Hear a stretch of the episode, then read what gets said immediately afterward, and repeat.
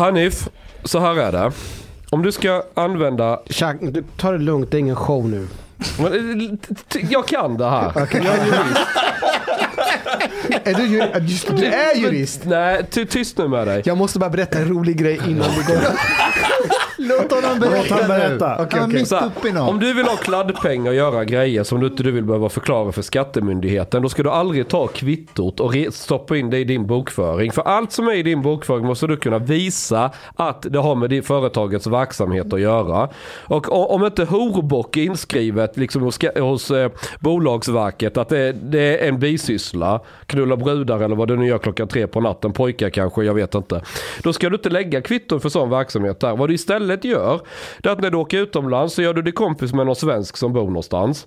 Eller en random person som upprättar en kontantnota att du har betalt 2 000 euro för konferensanläggning. Är du med? Mm. Och då har du pröjsat kontant. Mm. Och det var knutet till ditt företag. Så då kan du plocka ut det som kostnadsersättning tillbaka. Och vips har du 20 000 i näven som du kan använda och kladda med. Det här blir en jäkla...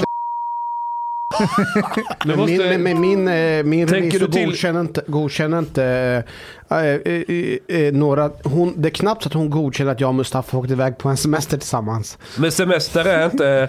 Fast vi hade konferens. det är just detta. Det är just detta. Om du säger att ni åkte på semester och sen lägger till att ni hade konferens, då förstår jag varför inte hon godkänner det. Det hade ingen gjort, Hanif. Du måste vara lite mer street smart. Sköter snyggare. Det var precis vad Rashid Musa sa till mig också. Att han sa att jag inte var särskilt street smart. Nej, vi märker det. Chang, I heard that you're going to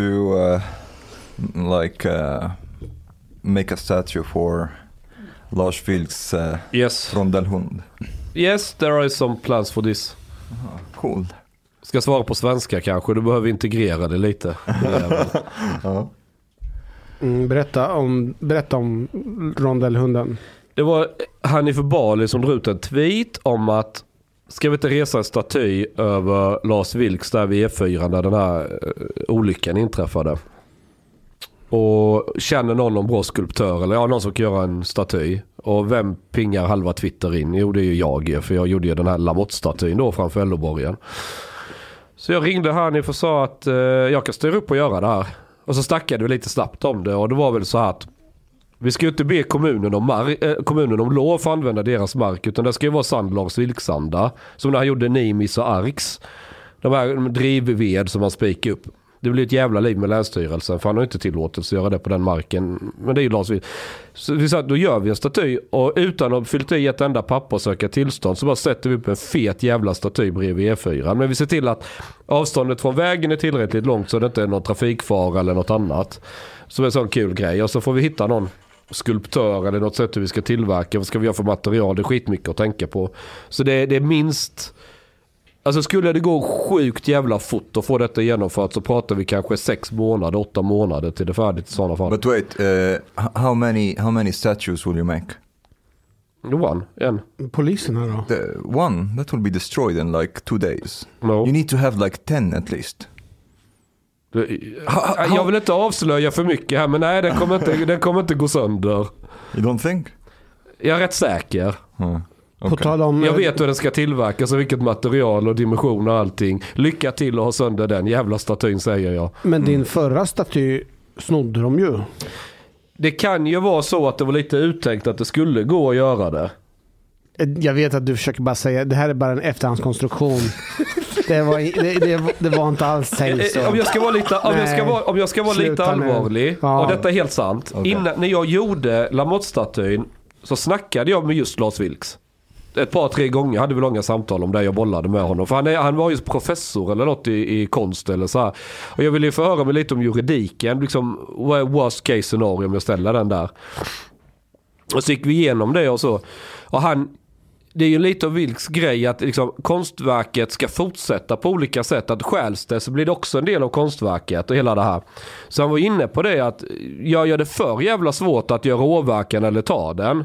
Då förtar det lite av grejen. Utan det ska vara möjligt att komma åt. Så det jag såg till att göra, det var att den här glashuven i sån här, du kan slå med baseballträ, det går inte sönder. Den var ju i nederkant skruvad i bottendelen. Och då var ju tanken att vi sätter lim på skruvarna och skruvar in dem. Och sen tar en liten borrmaskin och borrar i skruvskallen så det inte finns någonting att greppa med mejslen. Men jag tänkte, jag skiter i det. För då kommer ju någon förr eller senare upptäcka att jag bara med en liten plattmejsel så kan jag faktiskt snurra ut de här 9 stycken skruvarna och lyfta av glashuven och då ta statyn. Vilket någon gjorde efter en vecka. Men det blir bara ännu roligare för du har ju en artikel till och skriver ännu mer snack och bara så vem snodde den, var finns statyn idag, bla bla bla. Så det var ju lite Lars Vilks faktiskt. Då får vi tacka honom för att jag inte gjorde den allt för inbrottssäker. But wait, did you find the statue? Ha? Did you find the statue? Statyn? Nej, det var någon, jag fick tips av någon att de hade sett en man i 50-årsåldern med skägg cykla med den på pakethållaren. Var den som tipsade mig upp mot typ Stockholms universitet och det hållet, det sista spåret någon hade sett. Kan det vara så att den är dumpad i havet? Nej, jag tror någon har den hemma i vardagsrummet förmodligen. Ska vi inte sätta en så här hittelön? Hittelön för den som hittar satin eller kan komma med tips. Efterlysning av Lamott, ja. En dammsugare. Och kärnkraft.se betalar ut. Hur mycket betalar du ut i hittelön? Jag hade inte betalt så mycket för att det är mycket 1000 spänn. Jag kan 3D-printa en ny mycket hellre för att det kommer inte gå att reparera den ändå för att när de drev av statyn så fötterna var ju limmade i botten ju. Ja. Så bokstavligen sågade de Lamott längs med fotknölarna för det var ju där den gick av. Jag fick en länk av Gian för någon vecka sedan angående någon konstnär i Danmark. Han hade äskat pengar från, jag vet inte vilken myndighet det är i Danmark, 500 000 för en konstprojekt. Vet du vad han hade gjort, den här killen? Tog pengarna och stack och sa att det var konsten. Exakt. Vet du, det kan jag faktiskt respektera. Ja, det var faktiskt jävligt roligt. Nej, men på riktigt. Jag vet inte, jag har något emot konstnärer som ska äska pengar från staten. Det är inte konst. Nej. Det är bullshit. Ja. Men om du snor deras pengar, då är det fan mer konst. Det finns en viss för det också. Det är en del av konsten. Ja, det är respekt. Rakt av. Men hur fan kan man, alltså hur kan man gå till staten och bara, kan jag få pengar? Så jag kan göra fri konst. Exakt. Fri och oberoende konst. Och så lever du med dig själv. Det är inte bara det, när du fyller i ansökan så fyller du alltid i de här buzzwordsen, mångkultur, genusperspektiv, ja, hållbarhet, bla bla bla. Det är en fars.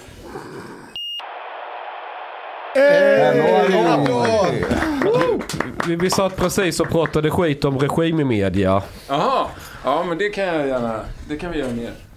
Du deltog i regimmedia. Jag vet, du lovade ju mig 3000 spänn, det var klart jag kom. Välkommen Mikael. Tack. Du, alltså Chang har ju fått någon egen passerkort till SVT nu va? Ja. Han är där. Chang, vi jobbar ju mycket ihop på SVT, jag och Chang. Vad gjorde ni? Ni två körde ju någonting ihop häromdagen ju. Är det här sant? Ja, berätta om det nu.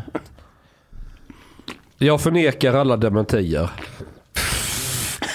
Menar du att du har satt in fot på SVT? Du är där och du är där. Alltså som en oberoende och granskande journalist så måste man ibland ta sig bakom fiendens linje. Ungefär som Magda Gad gör på fronten i Afghanistan. Och I don't fucking buy it. Nej, jag köper inte. Nyss så satt vi, precis innan det kom Micke, så satt vi och snackade om att hur fan kan man kalla sig för en konstnär och gå till staten och äska pengar? Alltså det är ju rimligare att ställa den frågan till mig, men absolut. Jag ställer den till dig också. Och så sitter Chang och bara, fri konst, det är inte fri konst. Och så går du in på SVT och får betalt av dem. De har inte pröjsat mig något. Men okej. Jag ska ge ett mer seriöst svar. Så här. När jag började med min hatmediapublikation så ville jag ju gärna komma i kontakt med folk och ringa och ställa frågor. Men det var väldigt många bara, nej jag vill inte uttala mig. Du vet, de blir nervösa, det är Chang som ringer. Och det här, nu pratar vi kanske 6-7 år tillbaka i tiden. Jag precis drog igång. Och jag retade mig så fan på det. Liksom, vad fan då? Ni kan väl, svaret blev väl inte annorlunda om det är jag eller Aftonbladet som ställer en fråga. Liksom, vad är logiken? Yeah. Och samtidigt så är kritik mot alternativmedia att de bara rewritar andra. De gör ju inga egna grejer. Så tänkte jag, nej vi ska inte hålla på. Så jag ska göra egna grejer, allting. Men det blir så här dubbelhet. Jag blir retad mig på dem. Och då slog de mig också. Men om jag har samma beteende, då hycklar jag. Om SVT kommer, vi vill ha dig med Frida Boisen i tv. Och bara, nej, tänker jag inte ställa upp på fucking regimmedia. Ja, men då gör jag lika, alltså det beter jag mig likadant. Och då hycklar jag. Så att jag försöker alltid, så långt det är möjligt, tacka ja. Nu var det ingen journalistisk verkshöjd på detta i måndags, förvisso. Men det var... Va? Det var ju otroligt fint. Jag hade ju jobbat mycket med manus där. Men jag har det som en princip liksom, att försöka alltid tacka ja, inte vara den där fittan som ska vara fin i kanten och bara, jag kan säga att jag uppskattar det som fan. Och jag har gjort det förut också. Jag menar, när jag gjorde den här... Vi gjorde ju en låt i slutet av förra året, den här slutna klusterlåten som var på YouTube, som både Mustafa och Chang var med i och massa andra, och det var jävligt roligt, och jag är glad att det också var liksom, ja, men just alternativ medieröster och sådär, för jag ville ju ha hela spektrat, och det var ett skämt och det var någon sorts gullig julhälsning liksom. Så det jag tycker det är ju trevligt att du inte är så bajsnödig. Or it was rather like Changs ass that was in. Det är kul att säga bajsnödig med tanke på min prestation just det. Ja, men alltså man förväntar sig ingenting annat. Jag har ju, Chang är ju liksom någon sorts korsning av liksom Gert Fylking och Bert Karlsson. But you know, this is like almost like something like Sista Måltiden effect. There is some kind of like things are going reverse or some kind of equilibrium. Chang is getting closer and closer to the establishment. And everyone else among us is getting pushed away from it. Jag kan säga att det är därför jag är utsänd hit överhuvudtaget. Vi ska försöka göra med rumsren liksom, ta med den vägen. Ja. Men det finns ett gammalt ordspråk som vi tattare säger ibland, att om det blir ett kärnvapenkrig och det utplånar alla på hela jordklotet, alla är döda. Förutom två saker som alltid kommer att överleva. Kackerlackor och Chang. Kackerlackor och romerna. De kommer alltid att överleva allt. Så ni kan försöka krama ihjäl mig, tvätta mig ren, liksom vad ni än vill. Jag kommer besegra er ändå. Ja, jag tror att du har rätt. Ja. Micke, hur är läget? Jo, men det är bra. Jag är rätt så snurrig. Jag kom ju direkt från jobbet och ja, sådär. Mycket att göra. Jag håller på med massor av projekt för regim, media och public service alltså. Public service. Jag jobbar ju mycket åt SVT. Jag är ju frilans. Jag är inte anställd av dem. Som alla andra. Ja, så de är ju rätt många anställda också faktiskt. Men de gör ju ingenting, de är frilansarna som jobbar. Det är vi som jobbar och de som lyfter lön. Har man väl kommit in så är man inne, då behöver man inte jobba längre. Exakt, det är lite och sen hatar de oss för att vi är ondsinta. Alltså vi frilansare, jag hatar, det ska jag inte säga. Men man kan känna att man får lite gliringar av liksom fasta anställda där. Att man är någon sorts kapitalist som kommer in och suger ut dem för att de, ja men fattar ni det, för det är deras pengar, det är deras lekpengar på något sätt, ja men det är liksom bolaget. Så ser de inte ner på det lite samtidigt också? Ja, men det är vi som sitter i borgen, vi är det trygga. Jag menar att det finns ändå det är lustigt för att jag upplever det faktiskt så att, alltså det ska jag inte säga brasklapp, det finns massa bra folk som jobbar där också, men det finns också en kultur av att ja, man är liksom, man sitter ju fast med fast lön och kan vara lite mera i familjen, liksom i bolagskulturen. Det är en jävligt stark SVT-kultur som jag har svårt med. Om ST:s kanal Riks hade kommit och bjudit dig mer betalt än vad SVT ger, hade du horat dig där istället? Nej. Varför? Därför att jag horar inte. Nej. Jag upplevde, nej men alltså jag skulle däremot kunna, alltså om jag ville tjäna mycket pengar eller om det var mitt primära mål, så skulle jag nog inte liksom jobba för SVT, för man får ganska dåligt betalt. Varför jobbar du för SVT då? Därför att jag... What's your primary goal? Jag tror att jag jobbar för SVT för att jag har någon sorts nostalgisk lojalitet mot idén med den svenska liksom, sammanhållningen och modellen. Du är sosse alltså? Jag är inte partipolitisk på det sättet, men jag skulle nog, socialliberal får du gärna kalla mig. Det är som mig. Det är roligt när du sa innan att du var snurrig. Hur hänger inte ihop med jag är absolut är... liksom vänster, vad är det Jimmy säger? Vänsterliberal smörja, det kan jag nog skriva. Ja, men du sa att du var snurrig innan, hänger inte ihop med vad socialliberal? Ja, alltså det är inte värderingsmässigt snurrig, jag är mest utarbetad, men har du gått in i väggen? Ja, jag håller på.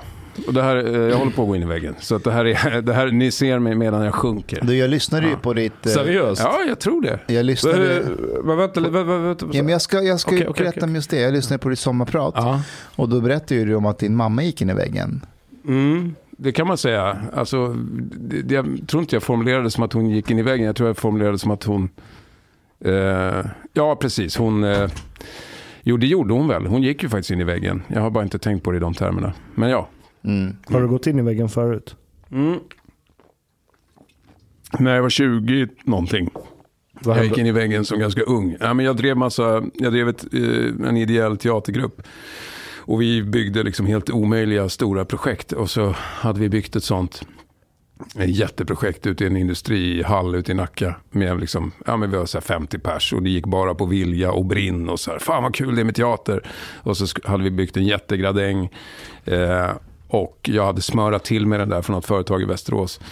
Och sen så skulle vi precis ha premiär och då kom Nacka brandmyndighet dit och sa att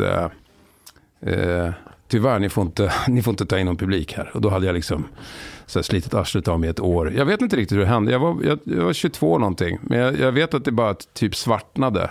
Alltså jag kommer inte ihåg någonting efter att den här brandgubben sa att det får inte sitta folk i den här gradängen. Mm. Sen var jag borta i, inte så länge, men några månader.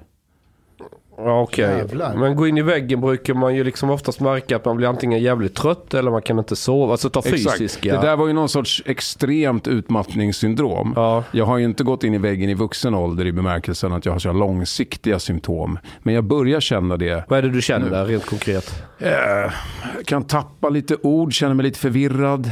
Alltså... Ja, känner mig lite trött, riktningslöst. Jag sover okej faktiskt. Mm. Så jag tror inte, alltså det är inte så farligt. Jag tror att det är en ganska tidiga varningssignal jag ser. Men jag känner att det är liksom. Hur gammal är du? 43. Ungar? En. Bor du ihop med mamman? Nej. Har du en ny tjej? Nej.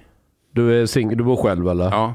Jag bor själv. Och det är delad vårdnad. Ja. Okej. Okay. Är det Dr. Chang. Jag ska se hur mycket tester jag ska ordinera honom. Ja, men bra. Men känner du igen dig i Mickes beskrivning att gå i väggen? Ja, men jag vet att du har berättat att du har gått in i väggen. Jag tror jag har gjort någonting sånt. Kan du ge lite tips? Mm. Kolla Micke i ögonen. Jag måste först och främst begripa, alltså, när du går in i väggen, det handlar inte bara om ditt jobb, det handlar om hela din situation, alltså hela dygnet runt. Du måste liksom se dig själv utifrån. Och det var därför jag frågade liksom, fru, barn, men jag har haft en jävligt jobbig separation och så här, privat situation. Och var det länge sedan? Den faktiska separationen var ett år sedan ungefär. Mm. Okej, känslomässigt har du kommit förbi det? Nej. Då bidrar ju det rätt starkt också. Mm. Absolut. Ja. För vad det handlar om mycket det, när du blir utmattad, det är att du har ett förhöjt stresspåslag. I korta perioder är det ingen fara. Vi är byggda för att ha stress och adrenalin och allting. Vi mår till och med lite bra av det mellan varven. Men då ska vi röra på oss, vi ska slåss, vi ska springa, vi ska göra något. Yeah. Mecka med bilen. Ja, men om du sitter vid datorn eller gör saker där du inte fysiskt utmanar dig. Det är den ena varningssignalen. Och du ändå har stresspåslag. Mm. Det är en farlig grej. Det andra...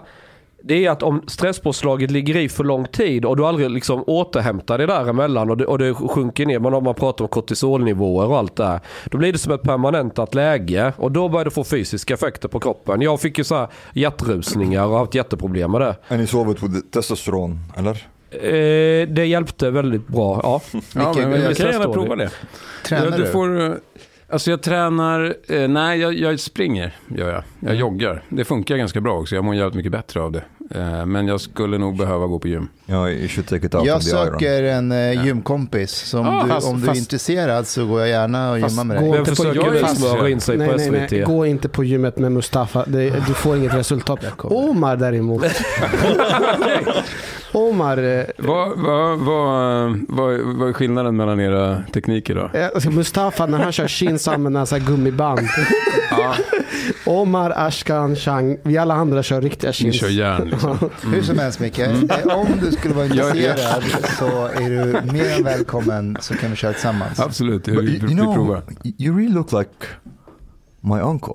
Okay. It's a bit strange. Han håller på att gå in i väggen. Du måste inte påskynda processen. It's true. Like, he looks like that uncle who killed the guy who killed my other uncle. Det är lite den här sjuka mördarblicken. Jo, men det är väl kanske ett tecken på att jag håller på att gå in i väggen. Jag har ett tips också. Jag har också gått in i väggen. Och ett tips det är att skogspromenader och gärna gå ut med hund. Varför gick du in i väggen, Hanif? Det är det här som Chang säger. Det är en helhet. Det är liksom press från jobbet, relationen tog slut, mycket föreläsningar, så jag pallar inte trycket. Är du inne i väggen just nu? Nej, men inte där. Men jag gick in i väggen när Paolo Roberto kom ut. Ja. Men då har du återhämtat det jävligt snabbt, man säger så. Han har sådana små kriser i sitt liv. Min femåring har liknande kriser. Det är inte väggen, skulle jag säga. Nej. Det här är toxisk maskulinitet. Jag håller på att förringa mina... Du jämför mig med en femåring. Det är liksom det är för att ungefär samma lösningar så funkar på. Man köper en glass och sen är det bra. Kommer du när jag åkte Impalan och så sa Hanif, kan vi inte äta glass? Och då sa Chang, det är precis som mina barn skulle säga. Ja, i baksätet. Men en sak som, det här låter lite hemskt att säga. Kör, se vad du vill. Men det är väldigt svårt att förhindra när man är på väg in i väggen. Mm-hmm. Jag vet inte varför. Nej. Du måste ändra din livsstil. Yeah. Och det är något av det svåraste som finns. Och ingen fixar, man säger man ska göra det. Jag ska bara träna gym. Man köper gymkort, de drar pengar. Men det är bara en till utgift som man aldrig använder. Och så vidare och så vidare. Enda anledningen varför jag faktiskt tror på testo. Det är för att när du tar testo så du blir 20 år i huvudet igen. Och då blir saker roliga som... Att jag köper raggarbil, att jag har min raggarbil och bygger och motor och grejer och fixar, det är förmodligen ett... Var köper man det där?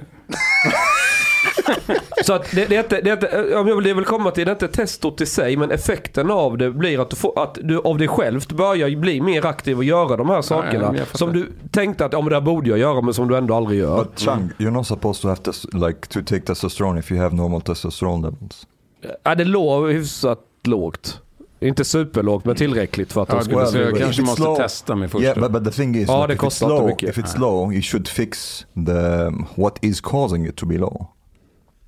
Det är en mer långsiktig lösning, men man kan också bara köpa. Han vill ha faster. Alltså men när han pratar om att det handlar om relationer, får man inte låg testosteron när man är i en relation? Om du som man får barn så sänker det testonivån på män av någon anledning. Vad det är inte vanligt. Ja, men det är väldigt vanligt också bara. Ja, alltså, ålder med det sjuka. Det är inte bara att du får barn, det är att du spenderar väldigt mycket tid med barn som sänker din testo. Ja, förmodligen. Om man hänger mycket med sina barn, man blir mer frånvarande. Fast jag skulle nog säga att om du är deltidsförälder så får du ändå perioder där du inte har barn. Mm.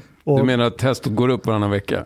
Alltså. Ja, nu spekulerar jag. Ingen data på det här alls. Eller finns det något evidens där, Ashkan, från dina egna aktiviteter? Det finns evidens, jag kommer inte ihåg vilken artikel, alltså vetenskaplig artikel det var jag fick det ifrån. Men att umgås du för mycket med barn som man så sjunker din testo och det kan sjunka till en nivå där du blir kliniskt deprimerad. Ja, det är allvarligt. Så, det är allvarligt. Svensk syn på att så här, pappor ska vara med barn lika mycket mammor. Sounds good. Mm. Men det finns det är livsfarligt. Inte om man är pedofil. Ja, men då borde ju gå upp. Eller? Du är excited. Men man kan säga så här. När vaknade du med morgonbången sist? Minns du det? I morse. Nej, men alltså Chang talks about sex 10 times more than I do. Nej, det har inget med sex att göra. Nej, men okej, jag förstår att det kanske inget bara specifikt. Jo, ja, men jag har inga problem. Alltså det var grejen är att det är det jag säger, att jag tror att väggen är en bit bort. För att det var nog inte så länge sedan som jag ändå hade lite liksom mysball ändå. Ja, men det är ett sådant här tecken. Mm. För då har du visst testo. Det hände mig. Jag hade inte haft morgonballe på 10 år säkert. Innan dess när jag var 20-årsåldern, du vet, jag jobbade med grävmaskiner, jag kommer ihåg att låg i lumpen och allting, du vet, man är ändå omgiven av kara, lik förbannat. Och jag är inte bög. Så att man vaknar med morgonbånge, du vet. Det är viktigt att flika. Jo, men då är testot som högst när du är 20-årsåldern, 22 någonting. Speciellt om du rör mycket fysiskt igång och tränar. Mm. Ja, och sen bara sjönk det plötsligt. Och det var efter, jag tror jag gick in lite in i väggen. Jag bodde i Kristianstad innan jag flyttade till Stockholm. Liksom. Jag fattade inte att det var det som hände. För sen efter det har jag liksom aldrig kommit igen. Men nu efter jag började ta testo, då märkte jag, fan, jag började tillbaka till det här idiotbeteendet. När jag raggar bil och nu ska vi göra galna projekt och bara balla ur. Men då blev jag... Ja. Mm. Okej, okay. But Chang, first of all, if you want to increase your testosterone levels, you should take down your body fat percentage. That's one thing. Mm-hmm. Because high body fat percentage actually decreases testosterone. Mm. You should like... Här är det hörnan och ägget grej, därför att när testosteronet sjunker så får du mer kroppsfett. Yeah, but also like it's the other way around as well. Ja, du ska bryta det. Men det var ju det han sa. Man ska ändra sin livsstil, träna mer och sådär, men det är svårt. Det är skitsvårt, andra rutiner. Har du väl börjat vänja dig med något? Men jag, alltså, jag tror att det kan gå. Jag kan prova både gummiband. Har du någon KK eller någon kulbo eller någonting sånt? Ja, det har jag. Alltså, det vill jag inte gå in på detaljer. Nej, det behöver du inte göra. Men det är också en psykisk grej att bara vara och knulla på någon mellan varven. För det, dels är det lite självbekräftelse att man är fortfarande funkar på banan. För så där kan många killar gå och dega ner sig på. Fan, ingen vill ha mig, jag är för gammal, jag tjänar för lite, jag är inte intressant längre. För att allt det här att du går in i väggen, det är att du jobbar för mycket, du gör för mycket projekt, du vill jättemycket, men du mäktar inte med att uppfylla det. Och då blir du besviken på dig själv. Alltså man sätter ju press på sig själv. Och det är det som i slutändan är grundorsaken till att du går in i väggen. Jag blev blind en gång när jag gick in i väggen. Du blev blind? Jag tappade synen i höger öga. Ja, wow. Min syn gick bort kanske så här 10 gånger om dagen i 30 sekunder. What? Så blev det helt svart i höger öga. Ja, skit creepy. Så jag gick ju till akuten och så kollade de bara, du har typ inflammation i din någonting här bak. Synnerv? Ja, synnerven, någon del av den. Så var det värsta utredningen, så här, magnetkamera, blodprov, rubbet. De kollade allt och de hittade inte någon anledning till varför.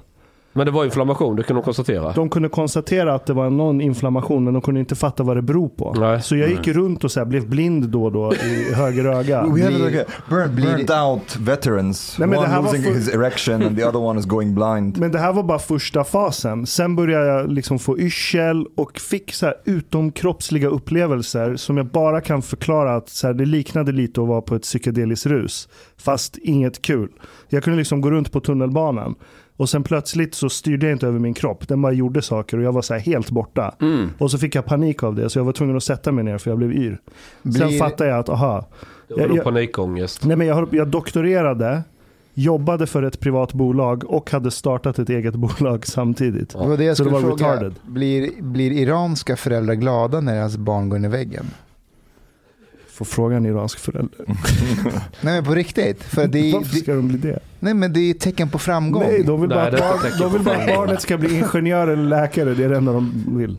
Men Micke, jag tänkte på you never know. Det här med relationen och så här. Känner du att du vill prata om det? Nej, men på riktigt. För jag kan känna igen med det här. Men du menar snacka om min separation och så. Ja, exakt. Ja, eller är det privat? Det brukar vara privat. Ja, kan inte få gästen själv få prata? Nu har du fått prata. Okej, Micke, så här, det vill jag absolut inte snacka om. Hanif och jag har ju bråkat en del om sådana här frågor. Mm-hmm. Och vi har kommit fram till att jag inte får säga till honom att han inte får ställa sådana frågor. Utan att gästen får säga att jag vill inte prata om det. Så snälla säg så jag vill inte prata om det. Jag har sagt det. Okay, nej, alltså det är tillräckligt komplicerat utan att jag pratar om det i en podd. Okej, Micke. Now that you know that you are on the way of like, you know, being burnt out. Yeah. Are you going to take any measures? No. I'm just gonna keep. Nej, men det där är klassiska för de som är. Det där är klassiskt. Det hände, alltså det var ju en radiointervju förra året. Jag tror att jag gjorde en film när jag regisserade en långfilm som heter Berts dagbok. En barnfilm. Och så var jag och promotade den och gjorde någon intervju i P4 Malmöhus. Och så var det, och då var den så här journalisten som snackade med mig där. För jag berättade lite om det här. Så här men fan, jag har liksom jobbat ganska hårt, ganska länge och det är lite turbulent. Så jag kommer nog ta ett sabbatsår och fundera över vad jag ska göra. Men då sa hon att så här, nej, men du slår mig inte som den personen. Du är inte jag tycker inte du verkar vara den typen. Vissa personer ska ju liksom köra på och behöver vara aktiva. Och liksom, så då och hon peppade mig till att så här, nej, men jag är inte den personen som ska ta det lugnt, utan jag ska bara köra på. Så efter det så sa jag bara ja till allt. Det var helt dumt. Men det var den här tjejen i Malmöhus fel. Och nu har jag dragit igång, nu har jag en massa projekt. Va? Hur arg är du på henne idag? Nej, men hon var väldigt så här, ja, jag vet inte. Jag är mer lite frustrerad på mig själv att jag lyssnade på en random reporter som jag kände. Om vi vänder på steken, om du inte körde på, vem hade du varit idag? Nej, men alltså det är ju, jag älskar ju att jobba och jag tycker det är roligt att driva mina projekt. Det är bara att när man, jag brukar säga att så här, alltså egentligen alla mina projekt, jag driver en teater också, Skalateatern, som jag har haft det ganska tufft under den här pandemin. Och så den har vi liksom hållit på med och så har jag några olika tv-projekt. Så att, och jag tycker egentligen att alla är kul. Alla är skitroliga projekt. Även det som du tittade in i Chang. Jag tycker det är kul liksom. Men när man gör för mycket kul så blir det inte kul. Så kul plus kul plus kul blir bajs. Men nu förstår jag rätt att du belastar dig själv för att du säger ja till mycket grejer och du klandrar dig själv för att den här relationen har tagit slut. Ja, exakt. Det kan vara så. Ja. Det hänger ihop med relationen också. Om du, mitt ex skulle nog hålla med dig. Mitt ex skulle absolut hålla med dig, Hanif, om att jag jobbar för mycket och att det är därför relationen pajade. Ja, bra. Mm. Okej, men Hanif. He said he doesn't want to talk about it. Nej, men så länge han talar för...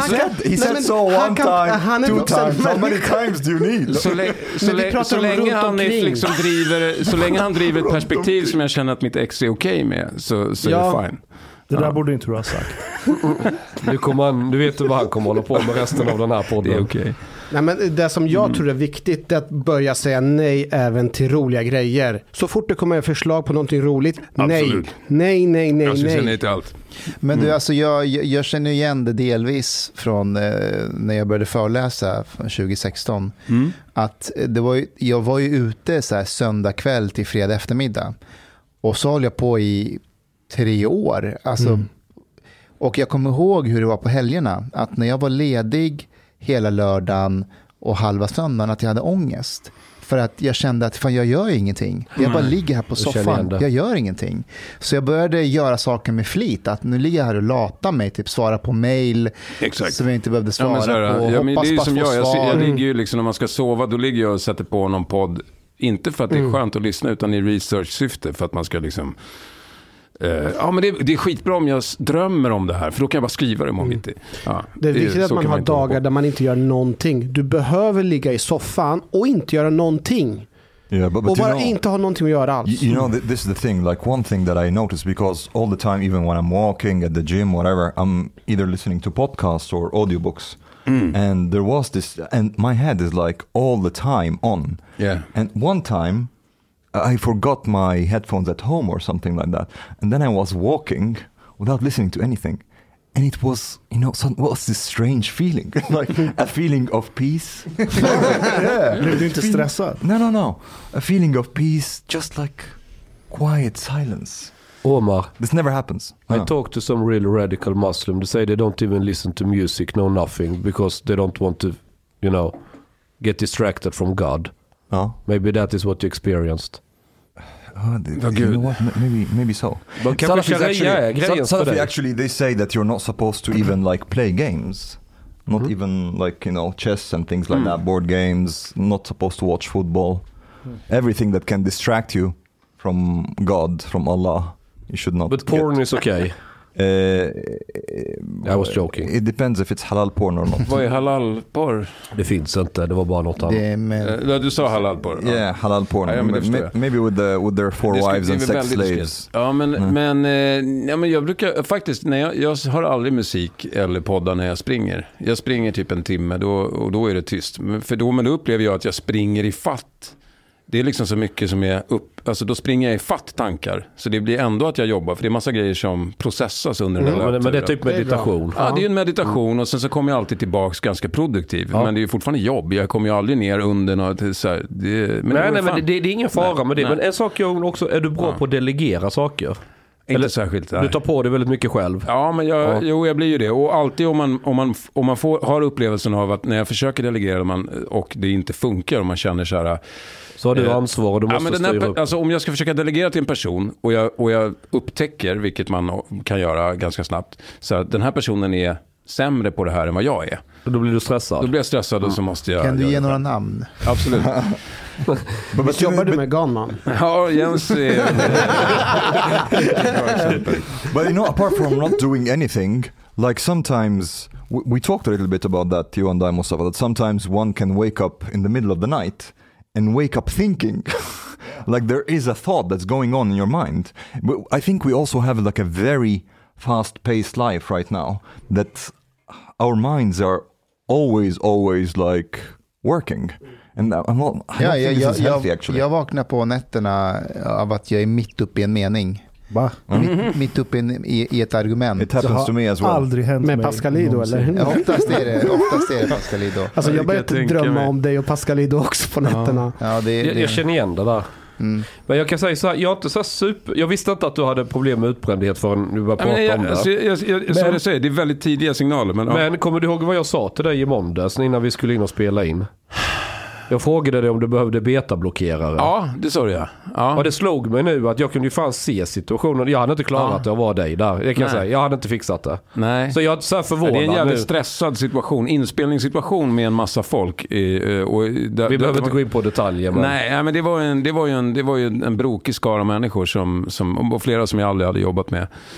Men det är ofta så där i en inspelningssituation. Grejen är att det är det jag gillar också. Alltså när jag regisserar, och det är också det de säger det om regi, just regijobbet, att det är liksom det är på något sätt det konstnärliga arbetets liksom actionsport, för att när du är på en filminspelning så är du så, och är regissör så är du måste vara så jävla koncentrerad.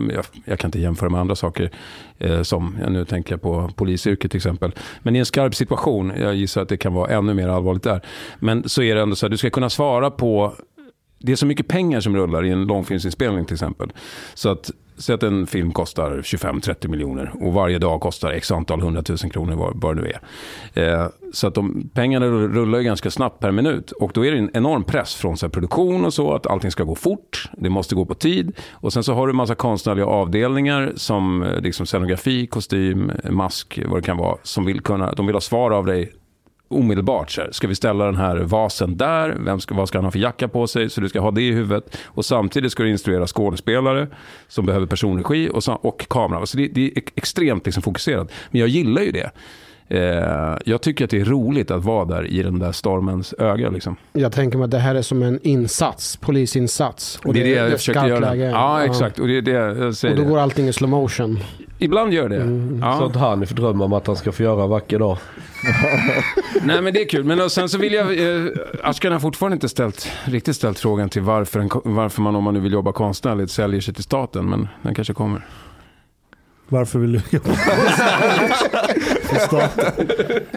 Nej, men jag fattar att det finns budget där som det inte finns på andra ställen. Grejen är att det beror ju på lite grann. Alltså så här, ja, SVT har ju mycket pengar i sin totala budget, men faktum är att budgeten per projekt är ganska små, och vad gäller drama och sådär så är det jävligt tajt, och de pressar liksom budgetar. Vad tar då de 8,5 miljarderna vägen? De gör ju väldigt mycket, får man säga ändå. Alltså det är mycket content som produceras, så att jag kan inte deras budgetdetaljer, men jag vet att per projekt så är det inte särskilt fett.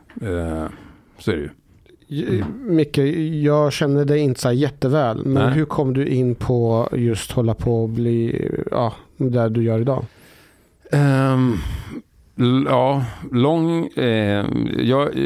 Det långa svaret är för långt. Du uppväxt på Lidingö. Ja, det var så det började. Och herregud, du gick snett redan där.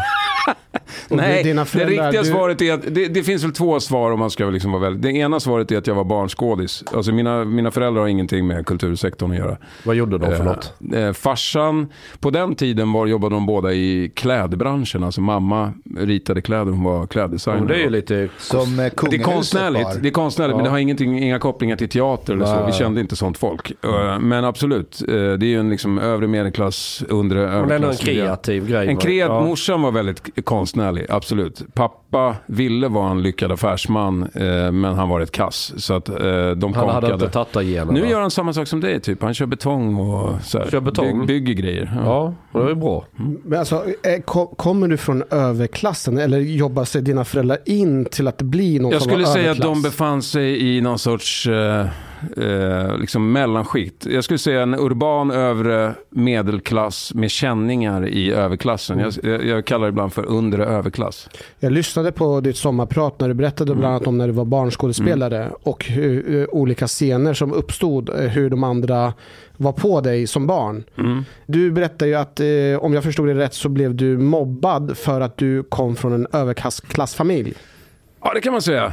Alltså ja, precis. Jag var ju med i en barnserie som heter Ebba och Didrik, och där, det här var ju på den tiden som när vi snackade om regimedia och den här liksom sosse-infiltrationen av public service och sådär. Så jag tror att det var i kultursfären ännu mycket mer på den tiden än vad det är nu. Mer fanns ett liksom omvänt klassförakt om man så vill. Att det var lite fint att trycka dit en... Jag tror inte de var medvetna om det, men eftersom jag var typecastad för att spela en ung överklassunge som då... också var en ung överklassunge. Ja, men jag var en ung överklassunge som de typecastade för att han skulle spela den här onda överklassungen i den här serien Ebba och Didrik då. Och då var han ju också skriven alltså, och där fanns det ju en sån här socioekonomiska faktorer förklaring att den här överklassungen, han var ju olycklig och ond för att han fick ju liksom alla prylar han ville ha av sin mamma och pappa. Han hade jättemycket leksaker, men han fick ingen kärlek. Nej. Så därför var han ond mot Ebba då.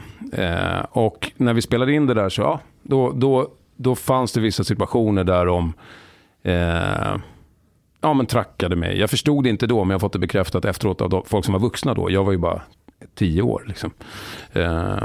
För en sak som slår mig det är att det verkar vara helt okej att liksom mobba personer som tillhör en finare klass. Att man kan, alltså det är helt legitimt att sparka på de som ligger ner. Men man kan ju uppleva det som att man sparkar uppåt, men det blir jävligt paradoxalt när det handlar om barn. Men ja, visst. I klasskampen tar vi inga fångar. Nej, så är det. Was it SVT that produced like this sketch or song a couple of years ago? Men du vet, Sverige skulle falla för islam. Ja, det är Micke. Det var jag. Det var Micke. Mm. I suspected that. Yeah. Jo. Good job. Jag gillade du. Den tyckte du var kul. Ja. Micke. Calm down. But how was, like, can you talk a little bit? Because this is like, I think it's like a little bit, to me at least, the most controversial thing that SVT has produced while I'm here in Sweden. Jag tänkte att vi ska bara spela upp lite hur det lät, okay. Den här sketchen. Okay. Men du vet, Sverige skulle falla för islam. Du vet, Sverige skulle falla för Allah. Men det gick snett, så alla, nu drar vi hem till Sverige. Jalla, jalla. Jag växte upp i Angered och tillvaron var hård. Jag hade inget wifi och ingen fritidsgård. Min polare Kristoffer, han joinade NMR. Min mamma sa Mohammed, du måste integreras. Jag svarade mamma, jag vill hellre fucking explodera. Jag ringde Gustaf Fridolin och krävde ge mig cash. Ge mig ett kulturbidrag för jag ska till Daesh. Jag åkte ner till Syrien för att göra kaos. Byggade Abu Bakr al-Baghdadi in the house. Men det var inget roligt, någon räkna mig mamma. Skicka mat och rena underkläder med detsamma. Men du vet, Sverige skulle falla för islam. Du vet, Sverige skulle falla för Allah. Men det gick snett, så alla.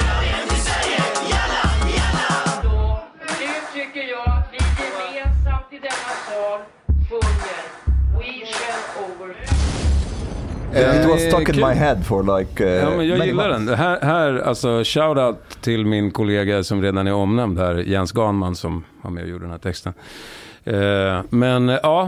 Vad vill du veta om? Yeah, but first the process. You got the idea. Was it you who came up with the idea or... Jag tror faktiskt att... Nej, jag kommer inte ihåg. Men jag tror att idén faktiskt kom från Jens. Han hade ju skrivit låten sedan långt tillbaka. Ja, det var en gammal låt till och med. Just det. All right. Så var det. Och...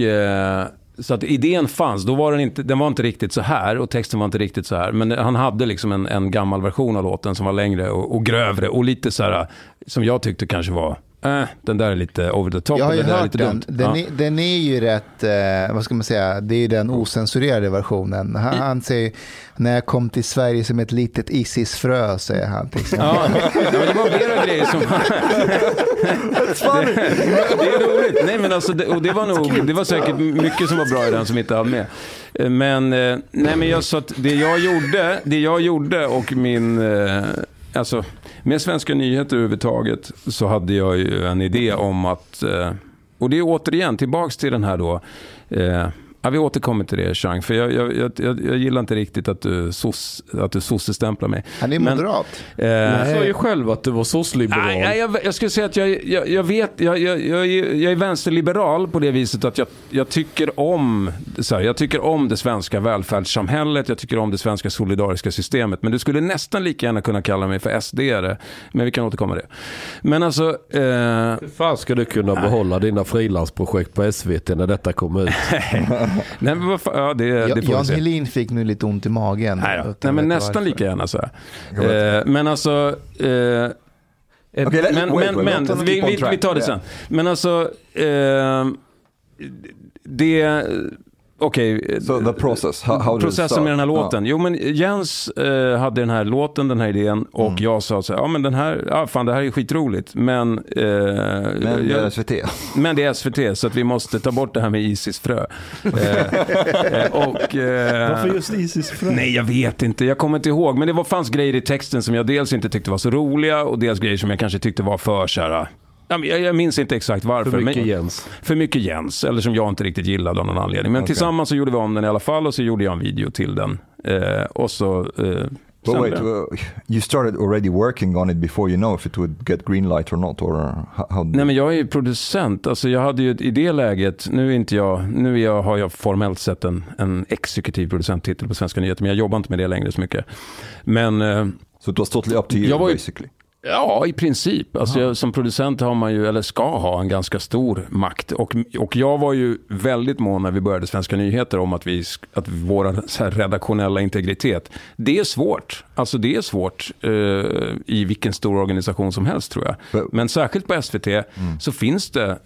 alltså jag är ju god vän med Aron Flam också, som vill riva huset och liksom plöja ner salt i jorden, allt vad han säger.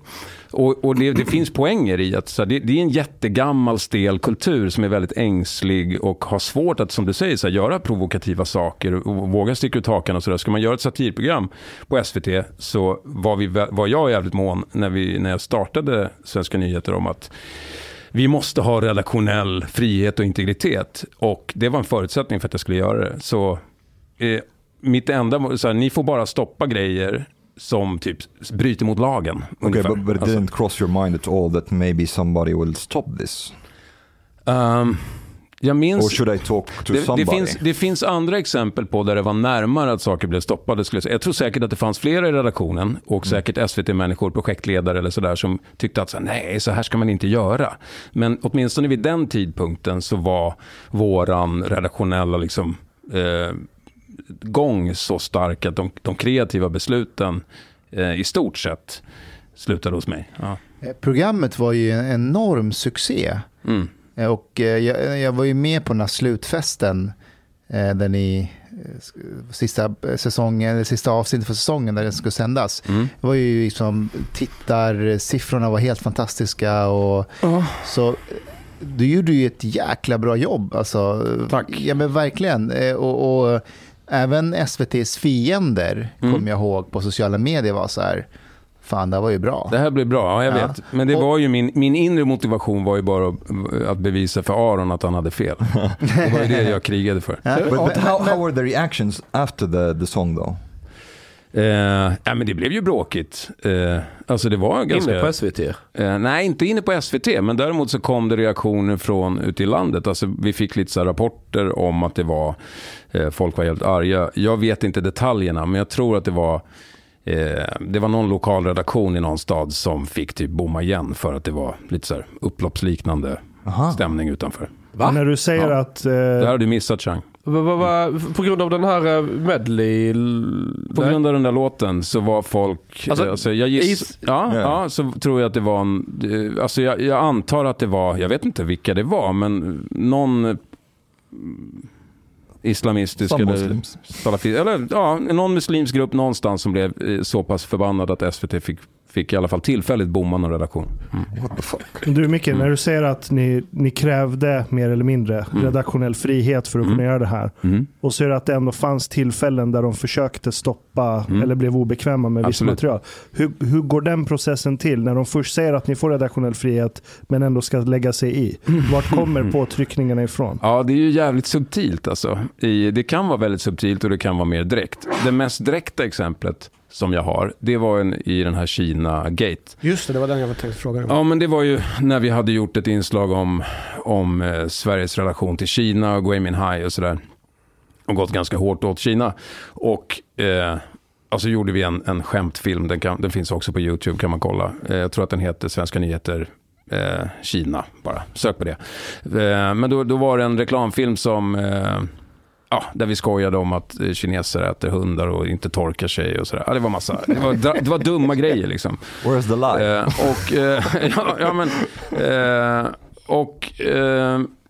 Nej, men så då var det väldigt bråkigt efter det, och kinesiska ambassaden gick jävligt hårt fram, och SVT blev också utsatt för så här cyberattacker. Ja, men alltså det var liksom överbelastningsattacker mot SVT centralt och allas SVT sociala medier. Det var liksom världens jävla storm på internet. And they're like, what the fuck, Mika? The Muslims, the Chinese. Exakt. Och då var det sånt tryck så att en mellanchef, liksom en av mina överordnade på SVT, upplevde sig typ personligen... han hade inte riktigt liksom räknat med det här, gissar jag. Han har inte journalistiskt utgivarskapsansvar, vana vid det, så att jag tror att han blev mer personligen rädd liksom. Och då därför att han upplevde att det var väldigt pressande och sa att liksom, typ såg kineser i sin port och sådär.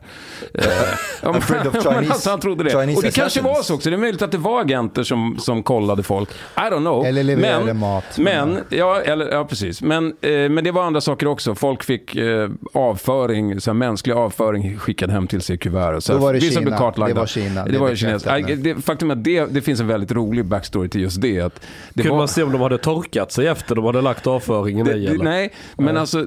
jag tror att det här är antagligen bara en person som blev så rasande över det här vi gjorde, och antagligen en svensk-kinesisk person som för det här kom ju liksom inifrån Sverige. Oklart om det var från ambassaden. Nej, det var inte Ola. Ola var däremot helt förbannad på det, för han tyckte att det var rasistiskt det vi gjorde först. Sen följde vi upp det på ett sätt som jag tror att Ola tyckte var godtagbart. Men skitsamma. Då gick det till så konkret att vi hade ett möte. Och den här mellanchefen, liksom min överordnade, kommer in i rummet och säger jag vill inte att vi skämtar mer om det här. Jag vill inte att ni fortsätter prata om Kina. Jag vill inte att ni skämtar om Gui Minhai och Taiwan och sådär. Och det är typ av personliga skäl. Shit. Och jag var så här... Men då slutar jag, för det är helt oacceptabelt. Alltså, det var så dumt. Och han kom in, han hade också en annan HR-chef med sig som liksom stöttade honom. Ja. Och det var så himla konstig situation, för att vid det laget så hade den sketchen som vi gjorde typ blivit en nyhet. Så det var, och till och med en världsnyhet, så Washington Post och New York Times skrev om det. Så det är så här, självklart kommer vi fortsätta prata om det i nästa avsnitt. Ja. Och gör vi inte det så är vi ju galna. Och dessutom så är det liksom, det skulle vara det som var lite knepigt med det där var att jag upplevde ju att det råkade bli ganska rasistiskt, de där skämten som vi gjorde. Så att jag vill ju gärna följa upp det och typ separera rasismen från kritiken av Kina. Och det gjorde vi sen också. Och så blev det. Men då, det gjorde att den här personen sköt och tillfälligt ut sig från projektet. Så att då lät de oss köra vidare ändå. Men det blev en sån kraftmätning. Och då fick jag också påtryckningar från andra, från typ utrikesredaktionen på SVT. Vad ville de? Ja, men de lät förstå att de också tyckte att det var väldigt olämpligt att vi gjorde så här, därför att deras redaktionella personal, deras personal i Kina riskerade liksom problem i Kina, så att de skulle typ förlora visum och sånt. Kan du förstå det? Det är klart att jag kan förstå det, men det måste fortfarande finnas någon sorts jävla redaktionell integritet mellan... alltså vi gör ett satirprogram. Vi måste ha fullt oberoende. Ja. om jag får ge ett perspektiv här, bara hur det låter från mitt perspektiv när jag hör detta. Mm. Ni har bokstavligen betongbunker. Man kan atombomba den om man är säker där inne med de jävla socialistväggarna. Mm. Ni har 8,5 miljarder. Ni har en hel jävla... det är socialistväggar fyllda av en massa liberaler. Ni är skyddsobjektklassade med vakter. Ni har världens fucking säkerhet. Och ni har pengar och höjer in vilken jävla torped ni vill. Okej? Okay? Ja. Jag accepterar för din retorik att du kallar oss för vi. Jag sitter med 3 anställda. Jag sätter pressstöd, ingenting. Staten är emot mig. Vi avslöjar att Iraks fucking försvarsminister går på bidrag. Jag avslöjar att han är bög och raggat på andra killar och vill alltså kasta frugan från balkongen. Vi pubbade på arabiska så det riktigt ska gnuggas i ansiktet på han. Hans halva släkt bor i södra Sverige. Du hittar min adress på hitta.se. Jag bara kom och plocka era jävla, du vet. Jag har noll backning liksom. Och jag skiter i det självklart. För oss att vi ska vara ut med det. Det skulle aldrig ens vara en diskussion. Ska vi pumpa detta eller inte? Men jag är ju på ditt lag här. Men det är så bizarrt när man hör någon från SVT, jag tyckte jag såg kines i trappuppgången. Alltså jag vill bara örfila. Jag håller med om det, men det är inte, så här är det ju. Människor har ju olika drivkrafter. Du är ju en liksom kamikazepilot på det viset. Ja, men du är ju det. Och jag gillar det och jag respekterar det. Och jag är inte hälften så liksom kaxig som du är. Men jag är väl liksom ändå på spektrat. Får jag bara nyansera den där kamikaze-piloten. Alltså, han skjuter iväg flygplanen. Men det är jag och Omar Mustafa. Det är vi som sitter i flygplanen. Det är vi som blir dödade. Jag är väl inte dum heller. Nej, men ett exempel på när jag erkänner då när jag viker ner mig för såna där saker, så är det ju till exempel så blev jag inbjuden av någon. Och det vet jag inte om. Det måste ju du också ha erfarenhet av. Eller kanske flera som har blivit inbjuden till debattprogram av olika slag. Och då skulle vi, det var precis efter den här läraren hade blivit halshuggen i Frankrike. Just det. Så blev jag inbjuden för att prata om liksom yttrandefrihet i relation till islam och den grejen. Och det är så här, nej, jag tänker inte ställa mig i studio och låta mitt face vara ansiktet på den diskussionen. Jag är barn liksom. Jag orkar inte. Well, if we're scared of the Chinese, we have no chance against the Muslims. Mm. Men om du, alltså, men samtidigt... Jag är inte Lars Vilks liksom, jag är inte Chang Frick heller. Nej, men bortsett från dig, om du väljer att viga ditt liv åt en 8 miljarder kronor stark liksom, mediabunker, då kanske du inte har ett skit där att göra om du ska vika dig för att du såg en kines i trappuppgången. Nej, det håller jag med om. Men det är också olika grejer. Att jag för att vara lite fair så är det här SVT, vi ska snacka SVT-byråkrati, är uppdelat i 2 delar. Allmän-tv och samhälle eller vad, nyhetsdivisionen liksom. Det är ju 2 olika organisationer. Sen har ju de någon sorts simulerad marknadsekonomi inom, alltså det är ju väldigt roligt. Det här kan man prata mycket om. Och det här är ju människor som jobbar i allmän-tv-divisionen, alltså nöje. Svenska Nyheter var ju en så här bastard child mellan de här 2 benen. Därför att vi jobbar med nyheter men vi ligger under humor. Så det här är ju liksom nöjesfolk. De är inte vana vid journalistiska frågor liksom. But Mika, would you say that SVT is biased? Mm. Public service, would you say they are biased in general? Or not? Jag skulle säga att de ganska väl reflekterar Sverige men då den här liksom, som är det övre skiktets, alltså låt oss kalla det den urbana medelklassens vänsterliberala konsensus. Jag skulle säga att de är ganska bra, men de har absolut inte lyckats fånga upp eller reflektera det som jag uppfattade den här liksom, populistiska vågen som har varit SD. Det gick jävligt långsamt. Ja, Chang, jag ser att du viftar. There aren't a lot of people there. Jag tror att det finns absolut, men right. Så här, jag skulle säga att de, nej, inte konservativa, nej. Men högerliberaler tror jag det finns ganska många. Det finns det. Alltså, liberaler. Ja. Högerliberaler, alltså vi snackar moderater, i viss mån säkert KD och sådär. Jag tror att det är lite olika i olika redaktioner också. Jag tror att det finns säkert, särskilt inom journalistkåren i stort, ett bias åt miljöpartist vänsterhåll. Sure, så där är en så kraftig överrepresentation. Jag tror det. Men det är också lite olika. Jag tror att inom kultur redaktionerna till exempel, där finns det säkert en kraftigare liksom vänsterkulturlutning. Inom nyhetsdivisionen så är jag inte lika säker. Där tror jag att det är mer agender, där tror jag att det är mer höger, alltså, och då snackar jag moderat mera. Så det är lite olika delar. Det där är en grej som till exempel Anders Lindberg på Aftonbladet alltid trycker på, att han är så här: jag vet att Agenda-redaktionen är höger. Och varje gång de har någon inslag om gängkriminalitet eller islamism och sådär, då kommer Lindberg och Jonas Simma och säger, titta nu kör de det där igen. Och det ligger en sanning i det, att Agenda är lite mer höger jämfört med de andra. Är det dags att ringa Holmberg igen? Ja, men du, för fråga en sak. Jag har en liten analys om dig, Ganman och Aron Flam. Okay. För jag tror att Aron genuint vill bränna ner allt, och det vill Chang också till viss del. Och bara ha liksom någon slags anarki. Ja, det är det som är, det vill ju inte jag. Det är därför jag jobbar för SVT. Anarki är onsidigt. Jo, för att Aron för mig är Tyler Durden i Fight Club. Han vill bara bränna ner allting så att det börjar om för noll och så får alla klara sig själv.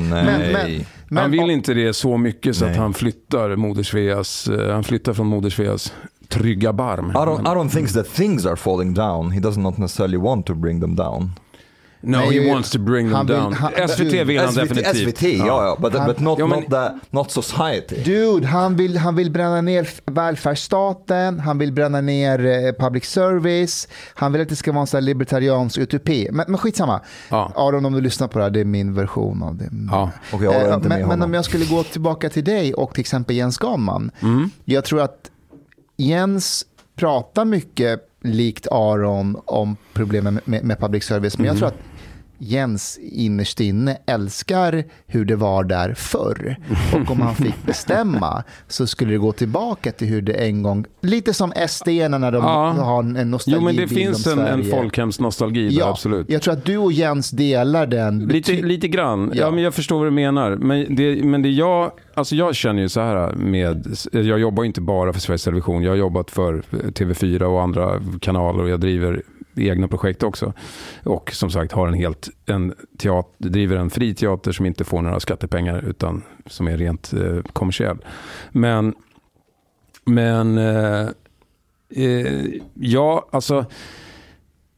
Jag tycker att SVT har en viktig funktion fortfarande. Det är därför att jag någonstans har en dröm om, eller liksom vill tro på, det här har jag pratat en del med Aron om och han tycker såklart att jag är dum i huvudet, men att jag har fortfarande en dröm om att så här, Sverige ska funka,